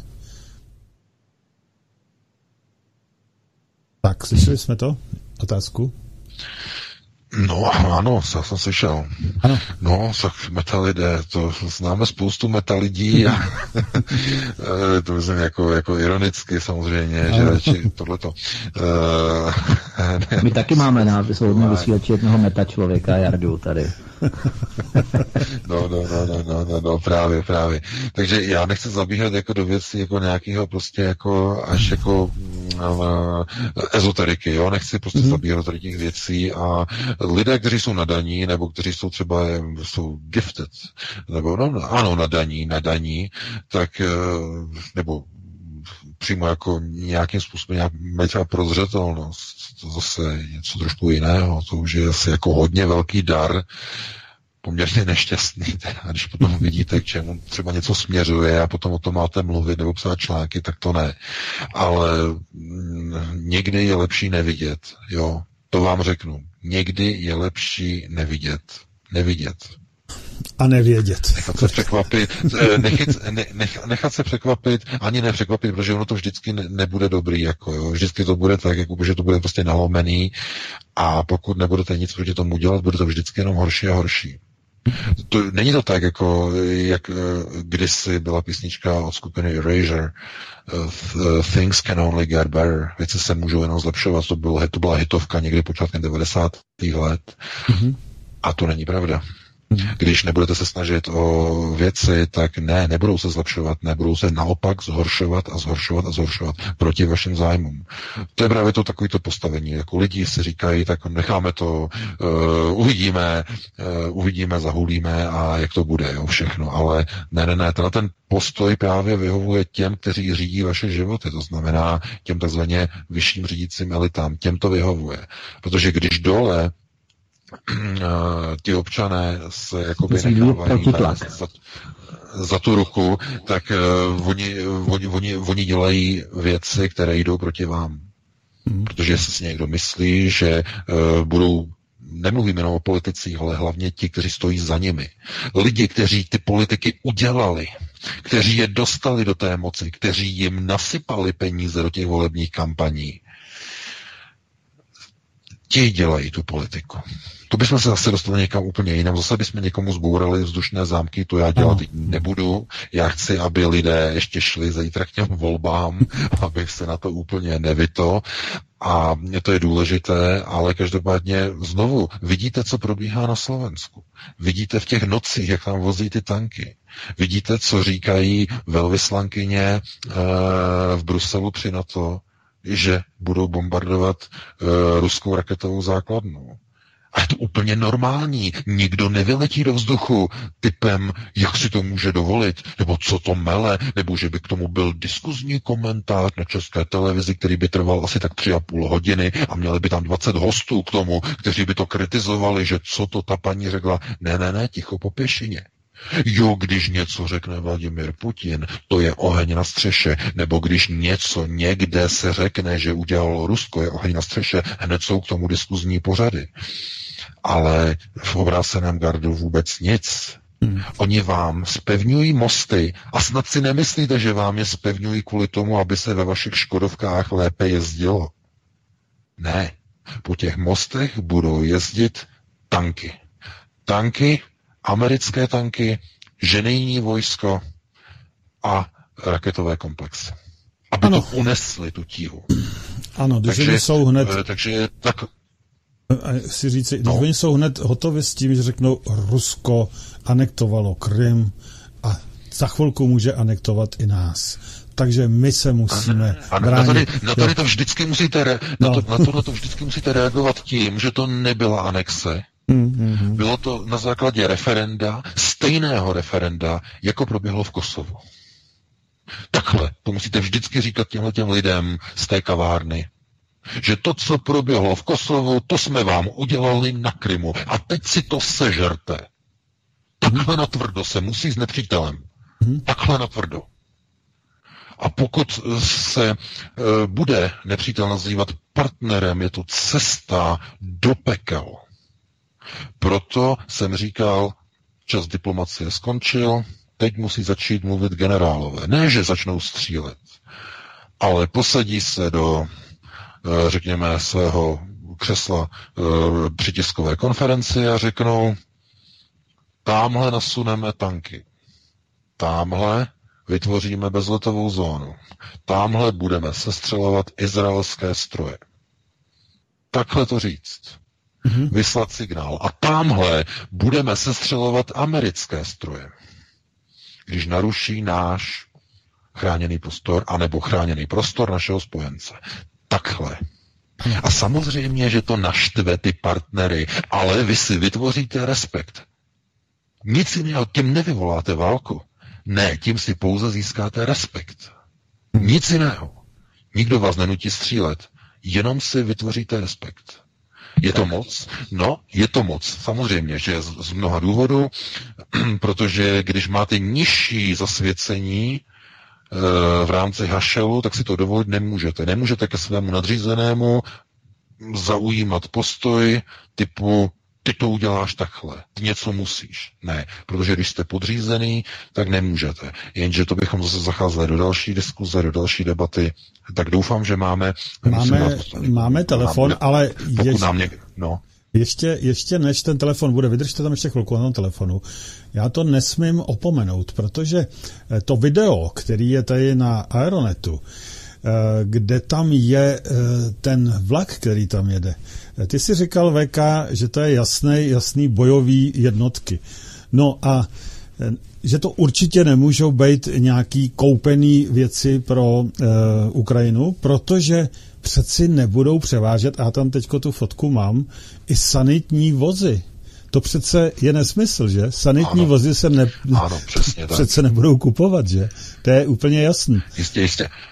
Je to naprosto jasný, protože ty sanitní vozy jsou součástí právě toho každého ano. tankového praporu americké armády. Jo, to znamená, že to, to pouze dokazuje, že to ne, není nějaká uh, směska nakoupeného zboží a teď to vezeme ukrajinskému zákazníkovi. Ne, ne, ne. To je zkrátka bojový útvar amerického tankového praporu, který je přesunován na Ukrajinu. To přesně, je celé. Přesně tak. A tohleto, když si lidi, eh, proto je třeba ten článek sdílet, to video, ten článek jako doprovodný text, aby to lidé pochopili a tohle to všechno, protože je třeba těm lidem ty oči otevírat, protože eh, je, je zkrátka, nebo je to vidět, že je taková ta, takové to pohodlí, nebo ta snaha o to čerpat informace jenom ty, které se nám líbí. Mm-hmm. A to rozhodně je špatně. Takže máme telefon. Ano, tak, máme telefon, takže... Nám, kdo nám volá? Hezký večer, jste ve vysílání, můžete mluvit, prosím. Ano, já vás všechny zdravím a mám jenom krátký dotaz. Eh, chtěl bych eh, vědět, eh, jaký má názor pan VK na server Tadesko.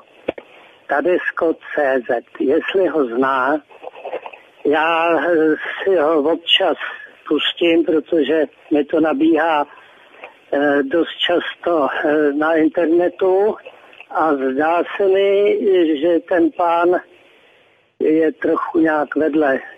Tak jestli k, tomu, jestli k tomu můžu trošičku já. Já bych nerad, no. abychom hodnotili něco úplně jiného, hosta, nějakou osobu v tomto případě, která se podílí třeba i na vysílání eh, svobodného vysíleče. Je to vaše věc. Vy si udělejte tento názor.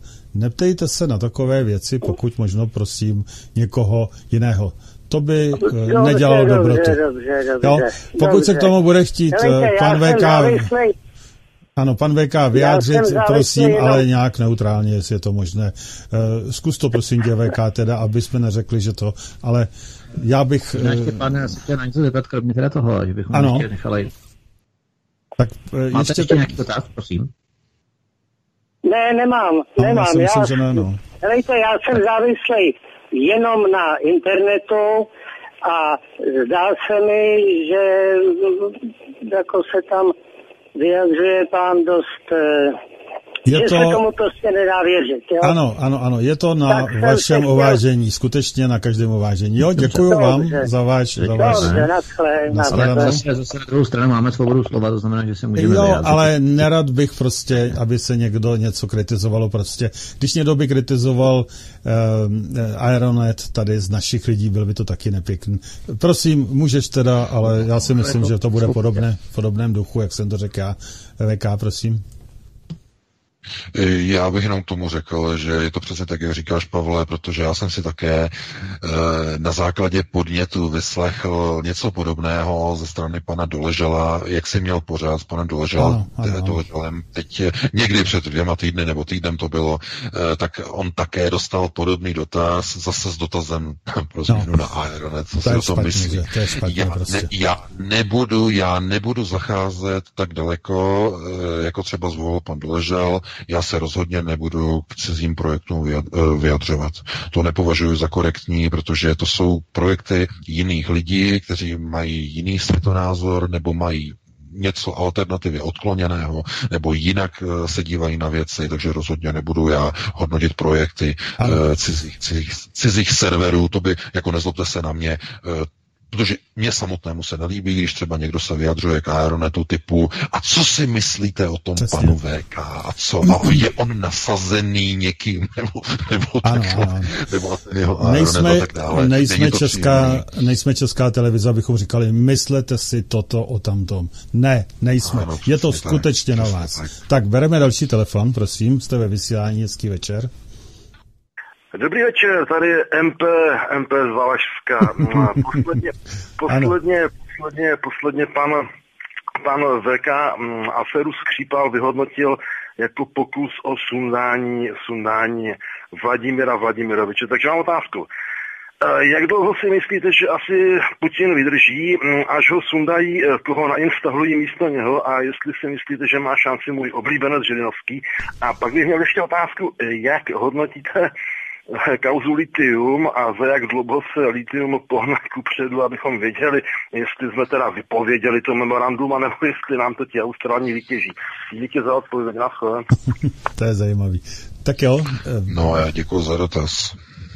Eh, no, co se týče Vladimira Putina, tak Vladimir Putin to není nějak jako pevně dané, co se stane, co se nestane, ale mm, eh, je jasné, že v nějaké chvíli on skončí, že buď mu tedy doběhne mandát, anebo eh, zkrátka už to nebude únosné pro některé skupiny, řekněme, moci, která v Rusku se spolu podílí mm, na systému řízení Ruska. To je důležité. A teď nemyslím jako přímo jmenovitě jako ruskou armádu, která je na stejném horizontálním řízení spolu s Kremlem.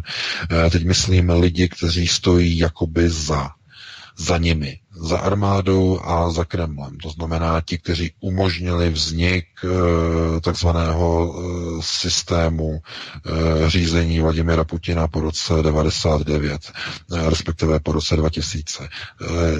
Ti rozhodují o těchto věcech a e, ve chvíli, kdy dojde k střetu mezi zájmy, které vedou nebo které stělesňuje ruská armáda a zájmy, které se krystalizují okolo Vladimira Putina v podobách různých lidí z okruhu Chabar-Lubavič, tak tam dojde ke střetu a k boji o moc. A je otázka, kdo z těchto skupin zvítězí jestli armáda anebo chabat.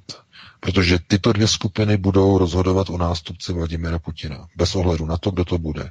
Pokud vyhraje chabat, tak jedním z horkých kandidátů je pan Kinstein, eh, poslanec za jednotné Rusko, eh, vycházející hvězda, princ strany, eh, který je mm, mnoha lidi, lidmi typován jako nástupce Vladimira Putina, člověk, který je podporovaný domem Chabat. To znamená, ne, ne, ne, ne, tohleto. A pokud by eh, zvítězilo vojenské křídlo, tak by to mohl být někdo z okruhu uh, lidí, kteří se teď momentálně v této chvíli uh, pohybují na straně ruských, ruských vojenských tajných služeb, jako je GRU. To znamená, teď nebudeme specifikovat nějaké konkrétní osoby, konkrétní jména, ale byl, by, byl, by, byl by to systém civilního řízení, samozřejmě, že by to nebyl voják, ale měl by velmi blízko na struktury GRU. Velmi blízko. Proto kauza Skripal vychází z GRU zevnitř. Proto skupina Bellingcat to jakoby odhalila, ale oni to neodhalili e, svojí skvělou investigativní činností. Oni to odhalili kvůli tomu, že jim ty informace z GRU přímo byly na podnose poskytnuty. To je ten článek, to je to, je to základní odhalení. To znamená, je to mocenský boj o nástupce Vladimira Putina. Mm-hmm. Takhle to třeba definovat, protože oni mezi sebou bojují už teď o nástupce Vladimira Putina. A proto ty procesy během toho boje se už začínají z Kremlu přenášet do jiných struktur řízení, například do generálního štábu a do GRU. To znamená, chápete, já tady nemůžu zase úplně odkryvat moc věcí, protože si nemyslím, že bych to měl dělat, eh, že by tohle to měl dělat někdo jiný, třeba pan Pjakin. On by to, protože on ví ty samé informace, které vím já a nevím, proč je neuvolňuje. Z jakého důvodu, jestli nesmí nebo nemůže, ale on má stejný přístup. Má stejný informační zdroj, jako mám já. Úplně stejný. To víme. To je ověřené. Takže on má svoji skupinu, nebo on má svůj světonázor, nebo on, eh, řekněme, definuje nějaký svůj vlastní světonázor Otázkou je, jestli je to v této chvíli e, přístojné a upřímné k těm lidem, kteří je poslouchají, protože v této chvíli je třeba lidem říkat už víc, než jenom to, co by mělo být. To je důležité, protože Pjakin e, velmi rád lidem říká věci, které by měly být. Já jsem se od tady, od tady toho odprostil už před nějakým časem a říkám jenom to, co je. I když rád bych, aby to bylo takhle a takhle, jak bych si představoval, hmm. ale eh, chápu, že alternativa by měla ukazovat věci tak, jak jsou, ne tak, jak by měly být, i když i to je důležité. Lidé by měli vidět nějakou cestu, jak z toho ven. Ale my o tom mluvíme pořád dokola a nezdá se, že by to nějakým způsobem až tak posunovalo věci kupředu. Hmm. Takže lidem je třeba odkrývat i to, eh, i to, co je schováno v té králičí noře. Jo, a, a jak říkám, mluvíme už dlouho, velmi dlouho, musíme dát prostor dalšímu volajícímu. Aha, ještě, ještě ne, ještě tam chtěl vědět o tom lítiu. Protože to teďko zase vylezlo jo, znova na povrch. No, samozřejmě, lit, litium znova vylezlo na povrch kvůli tomu, že tam budou probíhat zase nějaké další průzkumné vrty, že společnost Geomet e, získala další povolení k dalším už jako konkrétněji specifikovaným vrtům a zdá se, že všechno postupuje jakoby ve starých kolejích. No, víte, chápete. E, někomu se to hodilo e, při volbách minulý hmm. rok, hodilo se to někomu, komu se to nemělo hodit, někdo jiný to měl využít, to téma. někdo jiný se měl zasadit o to, aby národní bohatství zůstalo v domácích rukách a jak se zdá, e, současná vláda Andreje Babiše se k tomu nějak jakoby nehlásí a už to najednou jako není zajímavé pro ně. My to sledujeme a zatím je to takový, že oni pořád jako mají průzkumné vrty, pořád něco proskoumávají, proskoumávají a mezi tím se upisují nové akcie na australské burze, které posilují znovu se upisují. To znamená, znovu do toho tečou do toho systému peníze. no a co? No tak co ta vláda může udělat? Tak vláda může přece při, přijmout nějakou jasnou koncepci a říct, tak toto litium bude od teďka, nebo my budeme, my máme novou koncepci a litium bude těžit národní podnik Diamo. My do toho nasypeme xx miliard, abychom měli technologie a konec diskuzí, konec řečí. Takhle by to mohli udělat a oni to neudělají. A proč to neudělají? No, no buď někdo to, do toho nechce jít, protože by byla arbitráž, ano, přesně, věc. To tady a druhá věc, jestli, a druhá věc, jestli náhodou tam není třeba nějaké zainteresování někoho na něčem kvůli něčemu. A to, to už bylo na jinou diskuzi, na to opravdu nemáme čas. Takže dáme prostor dalšímu volajícímu, pokud máme teda. Ne, momentálně teď nevydržel ten, který volal, ten tady dlouho byl, takže nemáme. Já jenom tady přišlo mnoho dotazů, ale to se vůbec netýká víceméně jako vás, ale mě, protože přišlo mnoho dotazů, co to bylo za písničky, co jsem tady pouštěl, že je to velmi zajímalo. A kdo to byl? No a tady je zase zajímavá věc. Byl to člověk, folkový zpěvák, který se říká Jorek. Ale e, my opravdu nevíme, Vítku, ty myslím máš taky ty jeho písničky, že jo? My opravdu nevíme, kdo to je, protože já jsem mu psal, aby se, aby se nám jaksi odhalil a on říká, že to neudělá, že má strach z toho, aby ho nevyhodili z práce a tak dál a tak dál. Prostě je tu demokracie, no, tak co z toho, že Vítku, víš o tom, my, máme, my máme jenom typy, my jsme stahovali z YouTube kompletně veškerou jeho diskografii, zná 14 písniček, má aktuálně vydaných, možná třeba od eh, dvou měsíců vydal ještě třeba nějaká, nějakou další, budeme rádi, když nám pošle. Každopádně my máme všechny jeho písničky a tak nějak je točíme v playlistu, když no. nám tam vyjdou. Takže ano, hrajeme ho a nemusí se odhalovat, ale budeme rádi, když samozřejmě s námi bude spolupracovat, to bez pochyby. Mm-hmm. Výborně.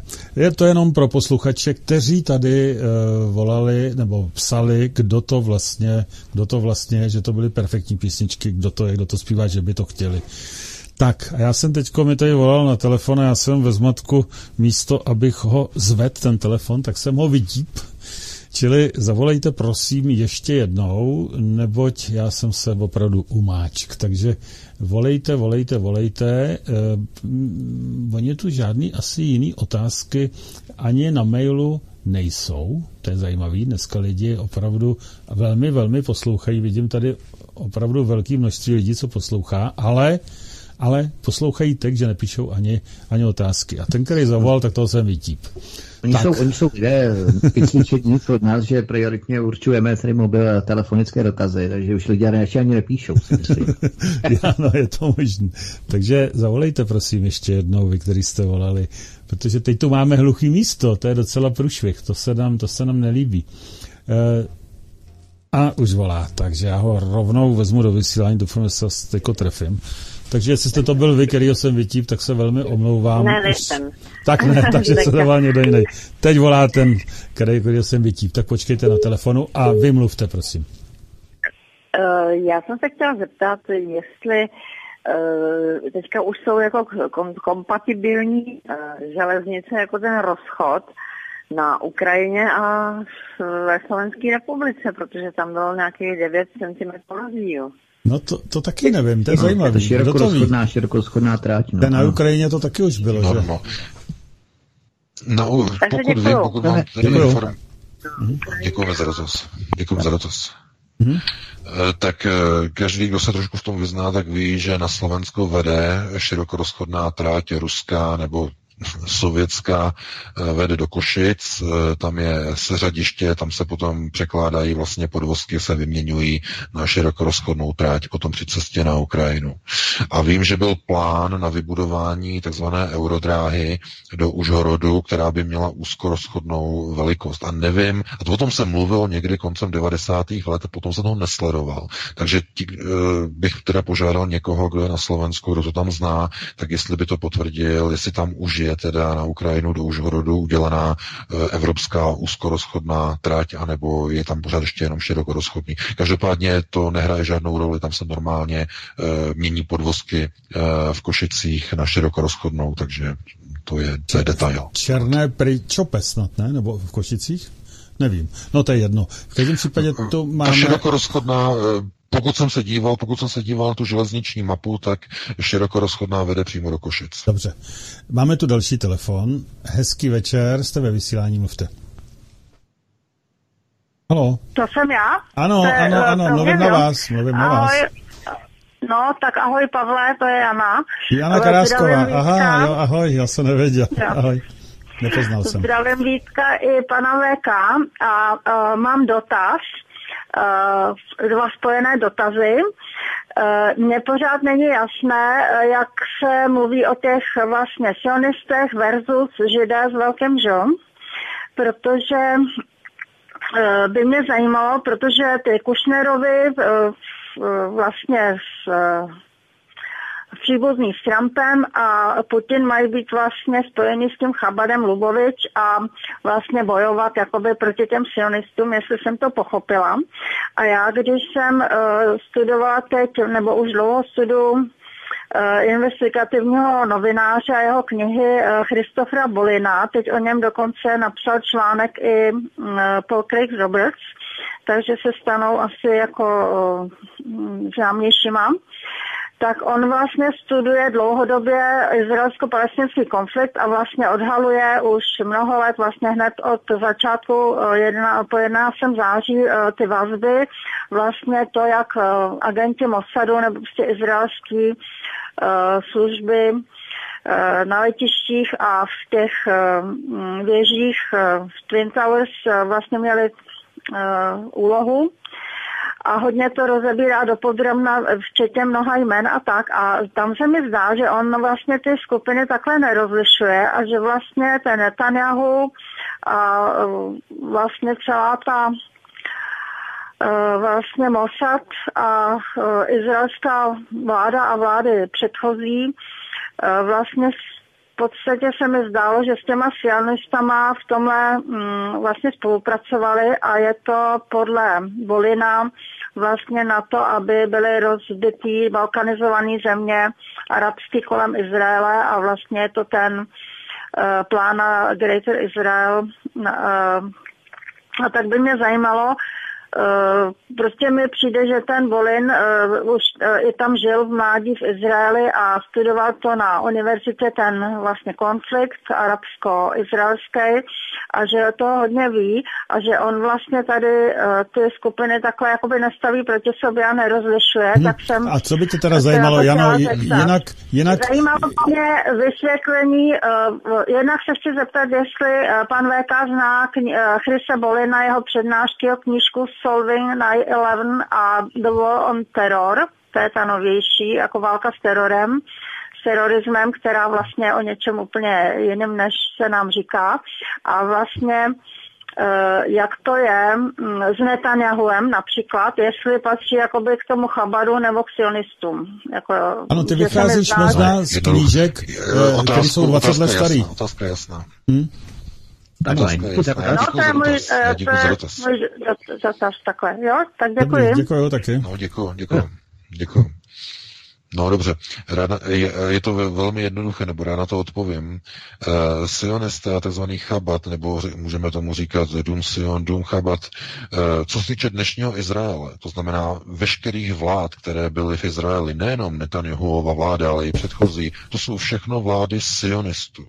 To je třeba si uvědomit. To jsou všechno sionistické vlády. Tam nikdy, no, Šimon Peres, ano, Šimon Peres byl do značné míry, on byl napojený na Chabat, ale to byla taková výjimka, to nemá teď vůbec o tom smysl teď ani hovořit. Eh, on byl, on byl napůl roz, rozpolcený mezi Sion a mezi Chabat, jako Šimon Peres. Ale eh, zpátky k tématu. Eh, všechny vlády, které jsou v Izraeli, jsou sionistické. To je důležité zdůraznit.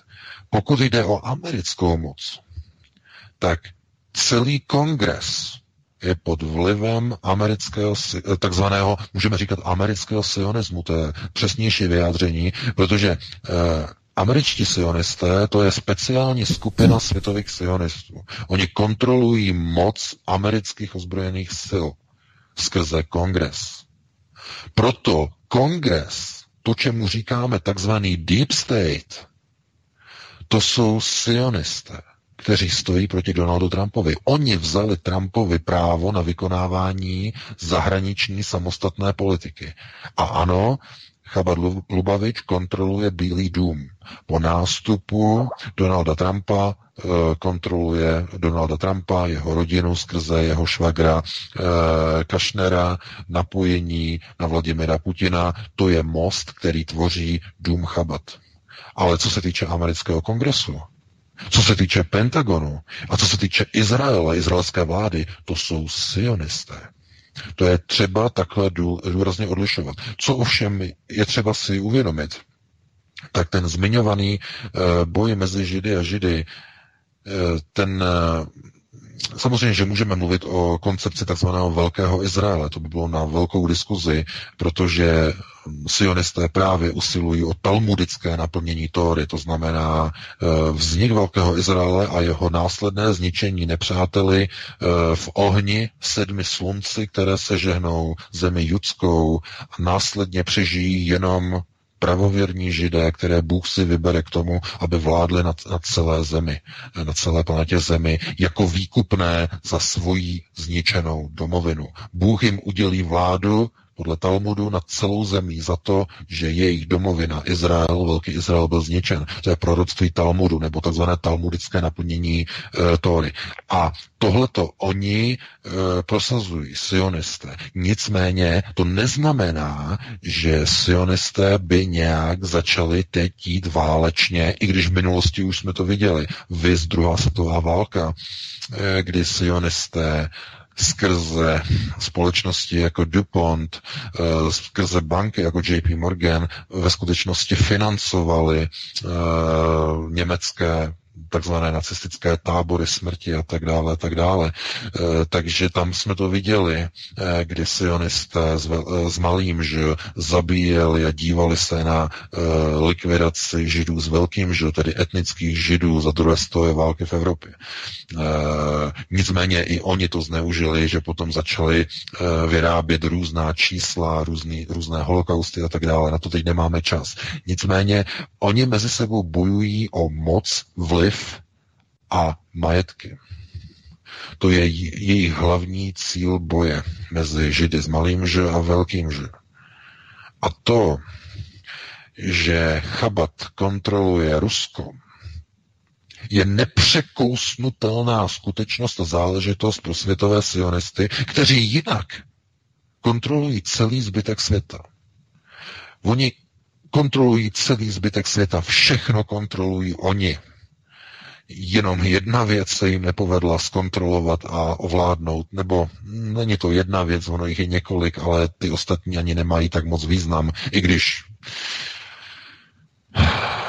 tím hlavním je Rusko, tím druhým je Irán a tím třetím jsou další země, které známe pod názvy jako Severní Korea, Venezuela a podobně. To znamená hrstka zemí, které se vzepřely světovému sionismu. A největší šanci na vzepření má pochopitelně Rusko. Takže zdrojově znovu, když eh, eh, sionistka a největší neokonka Madeleine Albright prohlásila tehdy, že Rusko je příliš velká země na to, aby si nechala své nerostné bohatství jenom sama pro sebe a nerozdělila se o bohatství s ostatními zeměmi světa, tak to znamená, že dostáváme naprosto jasný obrázek toho, o co usilují světoví sionisté o kontrolu a získání majetku Ruska, toho nerostného, mm-hmm. toho zdrojového. To je, to, to je to hlavní. Takže proto je třeba se dívat na tady ty souvislosti tak, že mezi Židy a Židy není až tak velký rozdíl po náboženské stránce. Vlastně vůbec, to je třeba zdůraznit, vůbec. To je úplně stejné, jako kdybyste srovnávali třeba, já nevím, české občany, kdy někdo žije na severu Čech a někdo na jihu Čech a jsou si trošku podobní, teda ne, teda, jsou si skoro podobný, skoro stejný, ale každý mají třeba, nevím, trošku jiný, eh, já nevím, sociální charakter, nebo mají trošku jiné nářeči a tak dále, ale jsou si k sobě úplně stejní jinak. Nicméně uh, u Židů a Židů je tohleto umocněno právě tím bojem o kontrolu nad zdroji. Protože oni vědí, že svět je řízen kontrolou víry a kontrolou zdrojů. Proto víra byla vždycky se zdroji spojena pupeční šňůrou. Ano. Proto, i, se, proto se to dostalo i do angličtiny. Mimochodem. Hmm. Tak máme... To znamená úvěr, když se řekne, když se řekne úvěr, nebo to, že když je někdo, když někdo někomu jako, jako věří, je věřitel, trust, víra, důvěra. Ano. To ano. pochází od židů. To je, to je od židů převzané. Jo? To znamená vztah mezi vírou a penězi. Vy jste mhm. věřitel. On je dlužník. Věřím, že mi vrátí. To je mhm. od nich. To pochází od nich, přímo od nich. To, to, přímo Takže to jsou jejich koncepty světové. Ano, je to, ale je to tak. Je to, protože oni, oni ovládli, oni, když se dostali k moci, mimochodem, bude to v té nové knize, kapitola 2, jak přišli židé k moci na planetě Země. E, jim byla udělena moc a vědění. Oni vědí, že jak probíhají koncepty řízení, oni vědí, jaký je vztah mezi vírou a zdroje a tak dále, a tak dále. Bude to, určitě to bude poučné pro mnoho lidí. Nicméně e, vy, když, když se díváte na jejich systémy, jasně, jasně, jenom, jenom dokončím, že vždycky, když se díváte na systémy jejich, jejich řízení, tak uh, oni uh, nejdou ve smyslu proti sobě z ideologických náboženských důvodů, ale jdou proti sobě, protože ten druhý disponuje majetky, kterými ti druzí židé nedisponují. To je ten důvod té války, toho sporu. Takže dáme prostor dalšímu volajícímu. Ano, a už jste ve vysílání, prosím. Dobrý večer, u telefonu Jana z Mělníka. Já vás všechny zdravím a chtěla jsem se pana VK zeptat, eh, já jsem četla na nejmenovaném teda uh, alternativním zdroji uh, něco ohledně toho amerického soudce, teď asi řeknu špatně to jméno, Kavananga nebo Kavanga nebo tak Víme, o koho jde, ano. Kavana, Kavana. No jasně, který vlastně Kavana. byl naštunutý z toho sexuálního obtěžování a četla jsem tam o tom, že vlastně pokud se podaří ho dostat do funkce toho, toho hlavního soudce, takže on vlastně chce provádět Eh, v Americe ty česky právě s tím deep state, to znamená eh, včetně Obamy a všech těch lidí, kteří jsou jakoby zainteresovaní v různých těch zvěstvech, jako prostě pedofilie a podobně. Tak jsem se chtěla zeptat, jestli o tom má pan VK nějakou informaci, jestli by se k tomu mohl vyjádřit. Jo, děkuji moc. My taky děkujeme za volání, nashledanou. No, děkuji, děkuji za dotaz. No, no, no, ano, já to sleduji, tady tu kauzu, zrovna teď je slyšení, eh, by mělo být, myslím, zítra by mělo být v sobotu finální, nebo až v neděli. Tam je to tak těsně s těmi hlasy, že by mělo být konečné slyšení a hlasování o jeho schválení do funkce. E, pan Kavano je, ano, je to, je to Trumpův člověk, ale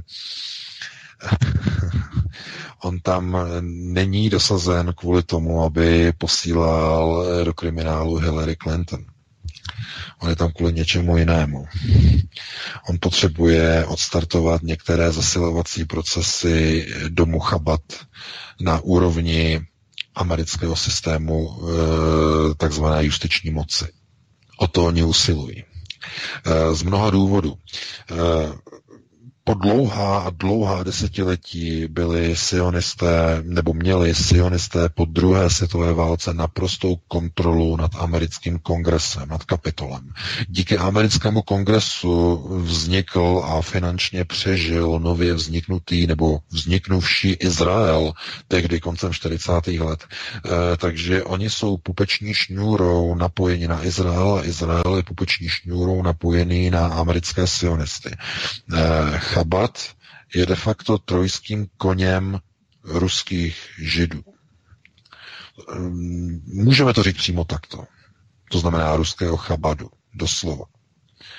A neokoni, Deep State, v kongresu, oni to vědí moc dobře. Proto je proti němu taková vyrážka, taková alergická reakce. Protože Kavanaugh je de facto druhý Trump, ovšem trochu v jiném vydání, trochu v jiném pojetí a hlavně je to člověk domu chabat.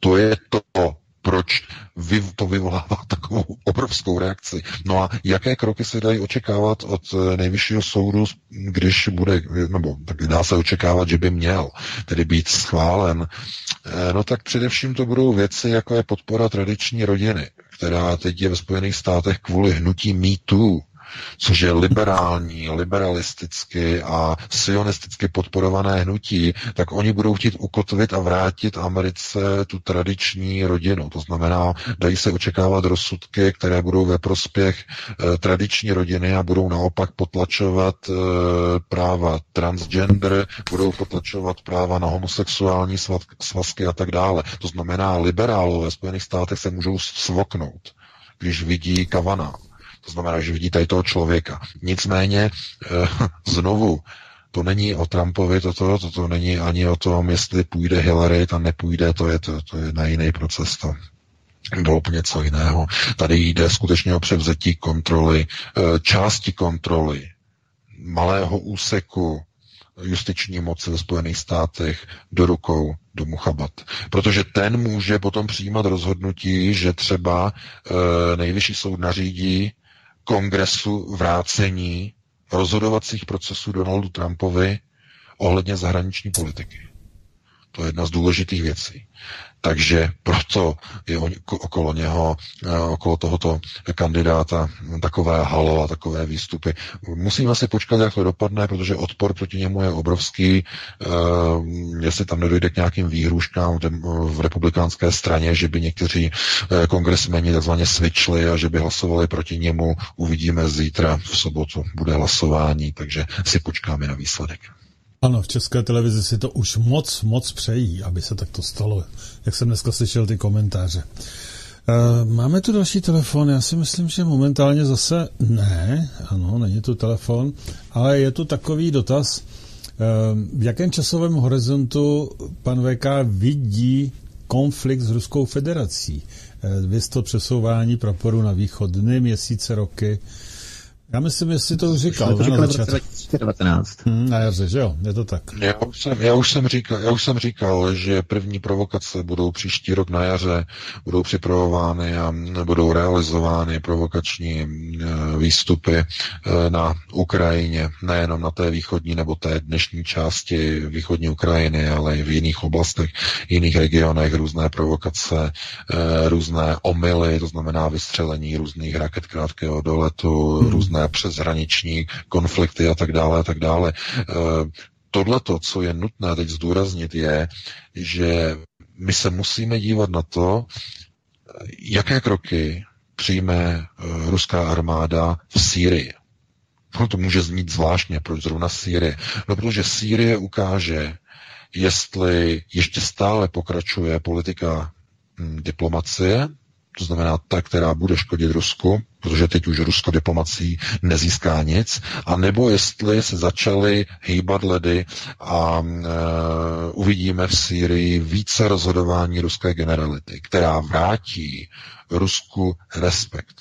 To je jediná šance na odvrácení vojenského konfliktu se Západem, protože Západ si uvědomí, že e, Rusko má určitou sílu, je tam odhodlání armády postavit se nepříteli a bude to vyslaným signálem na to, aby se někdo stáhnul. Oni nepůjdou do něčeho, když budou vědět, že proti nim je obrovský odpor. Oni počítají se slabostí a proto neustále testují Rusko a neustále tlačí a provokují Rusko. Proto každý ústupek, který teď Rusko udělá eh, eh, vůči, vůči západu v těchto nátlakových akcích a těch, v těchto provokacích, tak je cestou blíže k válce. A naopak každý odpor, každá radikální e, stopa Každé radikální rozhodnutí a každé tvrdé odpovědění nebo odpověď ruské armády naopak nás od války oddaluje. Takže doufejme, že eh, Rusko si získá svůj respekt, respekt, který musí si získat a musí ho mít, protože eh, vidíme v posledních událostech, že stačí jenom náznak slabosti, který vznikl okolo snahy nepopudit se Izrael ze strany Vladimira Putina při tom nešťastném prvním prohlášení o tom, že sestřel Il-20 byl jako nešťastnou náhodou, eh, tak eh, tohle to už se nesmí opakovat samozřejmě. Hmm. Takže uvidíme, jestli se to povede uh, zesilovat a posilovat postavení a respekt Ruské federace. Ano, má to logiku, si myslím, a opravdu to odpovídá té americké mentalitě. Ty veškerý diplomatický ústupek hodnotí jako slabost. To je pravda a to se naučili američani velmi dobře a dělají to stále, takže nesmí se jim na to skákat, to je pravda. Eh, další telefon. Jano, ještě jednou, prosím si o vysílání. Jo, jo. A prosím, eh, prosím uh, nějak, já... to, nějak to zkrátil. Ty máš hrozně dlouhý otázky vždycky. Tak prosím. Jo, no, uh, dobře. Já jenom k tomuhle ještě bych poznamenala, že na tohle jsou teda velice rozdílné názory, protože mnohí lidi právě tvrdí, že kdyby Putin se choval rázně, že už dávno ta válka začala, že, by, že se snaží ho vyprovokovat, tak to si všímám, že i na diskuzích jsou vlastně lidi jako rozdělený že v tom názoru, že je to těžko říct, že jestli už by ta válka třeba nebyla blíž, kdyby zareagoval nějak rázně, ale to je otázka, že to, když to pak uvidíme, no, co se bude dít. Ale já jsem se ještě chtěla zeptat, že mě to ještě vrtalo hlavou s tím Netanyahuem, protože se mi zdá, že to byl právě on, když říkal, že spal, eh, když byl v Americe snad u Kushnera v, v jeho posteli, když byl ještě eh, jako dítě nějak v jejich rodině. Takže je zajímavé, že by s těma Eh, že byli s těma chabarama takhle až si eh, vlastně ty sionisti lezli eh, do postele. A potom vlastně jsem se chtěla zeptat, zopakuju, jestli jestli pan VK někdy slyšel buď přednášku nebo tu knihu uh,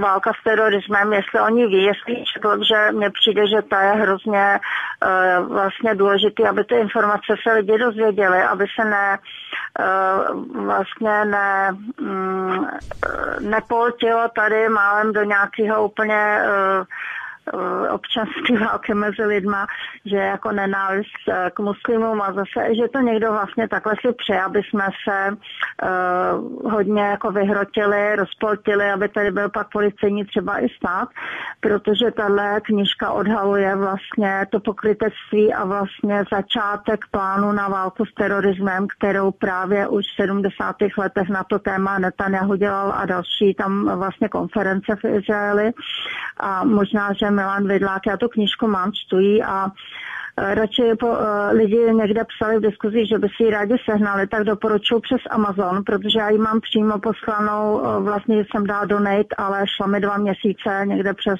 Švýcarsko a prohlí, prohlídky na poště a to bylo hrozný, takže jinak tam stíš na 15 dolarů na Amazonu a je velice, bych řekla, uh, zajímavá a možná, že vši vše pak o ní vyjde i článek, že jsem um, dala vědět Milanovi, že by si možná taky rád přečetl. Dobře, dobře, tak, dobře, No, to, to, už, to už je, ten dotaz je jasný. Uh, dobře, tak jo, děkuju. Tak, tak, tak prosím, jestli... Myslím, že odpověď bude kratší než dotaz, že? Teď jsem to chtěl. Desentně říct. No, já jsem chtěl říct, že názory, jaké jsou názory na, eh, řekněme, postavení Ruska, nebo jestli by mělo mít tvrdší politiku, nebo, nebo zůstal v diplomatické rovině, na to já odpovím jednoduše. Eh, situace, v jaké se nachází Rusko, tam se dostala kvůli své diplomaci. A tím je řečeno úplně maximálně všechno. Hmm. No a e, co se týče, co se týče té, té druhé části do, dotazu, já jsem tu či, knížku nečet, e, to znamená boj s terorismem nebo vystavění americké zahraniční politiky na tom, e, že bude bojovat proti terorismu a tím bude de facto suplovat konec studené války, kdy došlo k obrovskému zhroucení amerických zbrojních rozpočtů, protože největší přítel padl, tak boj proti terorismu momentálně de facto je u konce. Teroristé už nejsou potřeba jako důvod pro zbrojení, protože nepřítel je úplně nový.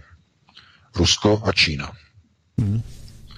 Takže nově, proto si, proto si všimněte, že Donald Trump stahuje svá vojska eh, z Jordánska, to jste možná zaregistrovali, eh, protiletadlové systémy eh, Patriot stahuje. A přesunuje je do blíže neurčených míst, protože v Jihočínském moři jsou, je konflikt a jsou problémy s Čínou a jsou problémy s Ruskem. Takže americká armáda má opět svého staronového nepřítele, Rusko, ale plus k tomu ještě nově pod, Trump, pod Trumpovou administrativou e, přibyla Čína, no a pochopitelně obligátní Irán. Hmm. Takže to je návrat de facto americké eh, moci, ozbrojené moci eh, k vytyčení tradičních nepřátel amerických ozbrojených sil. Takhle bych to schrnul. Ano, já si myslím. E, další telefon, takže já ho beru rovnou do vysílání. Hezký hmm. večer, povídejte. Dobrý večír, uh, Honza z Krkonoš. Honza, já... rychle, prosím. Uh, já mám takový zase z jiného ránku, co třeba vesmírný program. Mm-hmm. Uh, řekněme, vesmírná stanice je to vlastně jediný místo, kde se američani s rusákama potkávají jakoby na neutrální půdě a teďka si tam do toho vrtají díry. Jo, no. jako... To je styl Ameriky, ano, přesně tak. Eh, já nerozumím tomu, že vlastně američani teďka na tu stanici nemají čím lítat, protože eh, Musk tam vyvíjí eh, samý zásobovací rakety, nic k tomu nemají. Jediný, co mají vlastně Rusáci, mají Souzy a Progresy na dopravu lidí na vesmírnou stanici, tak jestli tam nebude, jestli tohle nebude taky takový to hráčský pole, jestli to taky nemůže zažehnout tu jiskru toho konfliktu, když to je vlastně e, taková neutrální půda, by se dalo říct. Já myslím, že se jo? zeptáte na ten tajemný raketoplán, takový ten malý, který tam neustále lítá a e, o kterém nikdo neví vlastně proč, co tam dělá, co tam vozí a tak dále, a tak dále. Takže to je taky zajímavé. To kdyby dělali Rusové, tak by se zbláznili všichni. Dobře, díky moc. Tak jo. Já taky děkuju. Naschle. Budu poslouchat. Naschle. Tak, VK, prosím. No, navrtávání modulů, eh, nebo řekněme nespolehlivost některých, řekněme, výrobních komponent pouze vlastně dovede zákazníky k tomu rozhodnutí, že začnou používat soukromé dodavatele, jako je třeba SpaceX Elona Muska. No, takže v čí to bude prospěch. No jestliže nebude možné, aby to byla eh, třeba NASA, nebo aby to byl třeba Roskosmos, nebo, eh, nebo tito partneři, no tak zákazníci se obrátí, obrátí na soukromou firmu, obrátí se na SpaceX a tím je to vyřešené. To znamená, něk, někdo tomu chce, v uvozovkách tomu někdo chce pomoct. Lehce, vrtačkou. No jasně, no jasně. No. no. Takže tam se říkalo, že to je kvůli tomu, eh, že byl nějaký nemocný a že by bylo drahý, kdyby, kdyby musel to, takže tímto způsobem by to byla jako evakuace, aby to zaplatili vlastně, eh, dalo by se říct rusové. No prostě, to je, to je jejich styl, no, prostě jakýmkoliv způsobem. No, dobrý. Um, to je asi celá otázka. Máme tu ještě někoho jiného, teď nevím. Jo, ještě volá. Můžeme vzít ještě jednou telefon, nebo ještě jeden, nebo ne? No, já nevím, kde je po nás. Kde je po nás? Uh, někdo. Jo, vlastně jo, je. Ježíš, no jo, ona po nás je, je něco. No, tak to je poslední telefon. To je pravda. Hmm? Jo, jo, jo. Takže mějte se moc hezky eh, všichni, eh, jak vy, hosti, to znamená pan VK i Vítek a i vy, posluchači. A já se s vámi loučím, zbytek je na vás, pánové. Já se také loučím, přeju hezký zbytek dne, hezký víkend a příští pátek o 19 hodin tu budeme zase s novou porcí informací, které se udějí a budeme komentovat samozřejmě komunální senátní volby, jak dopadnou, jaké bude rozložení další sil na jednotlivých zastupitelstvech a primátorských postech a tak dále a samozřejmě bude řada nových informací. Takže děkuju, mějte se krásně, VK. Já se k tomu připojuji, také vám přeji krásný pěkný večer, dobrou noc, pokud jdete spát, no a pokud budete mít čas, tak příští pátek od 19 hodin opět se uslyšíme na vlnách svobodného vysílače CS. Budu se na vás těšit, takže přeji krásnou dobrou noc. A Pavle, děkuji za vysílání. Není zač, rád, rádo se stalo, mějte se krásně, nashledanou. Dobrou noc.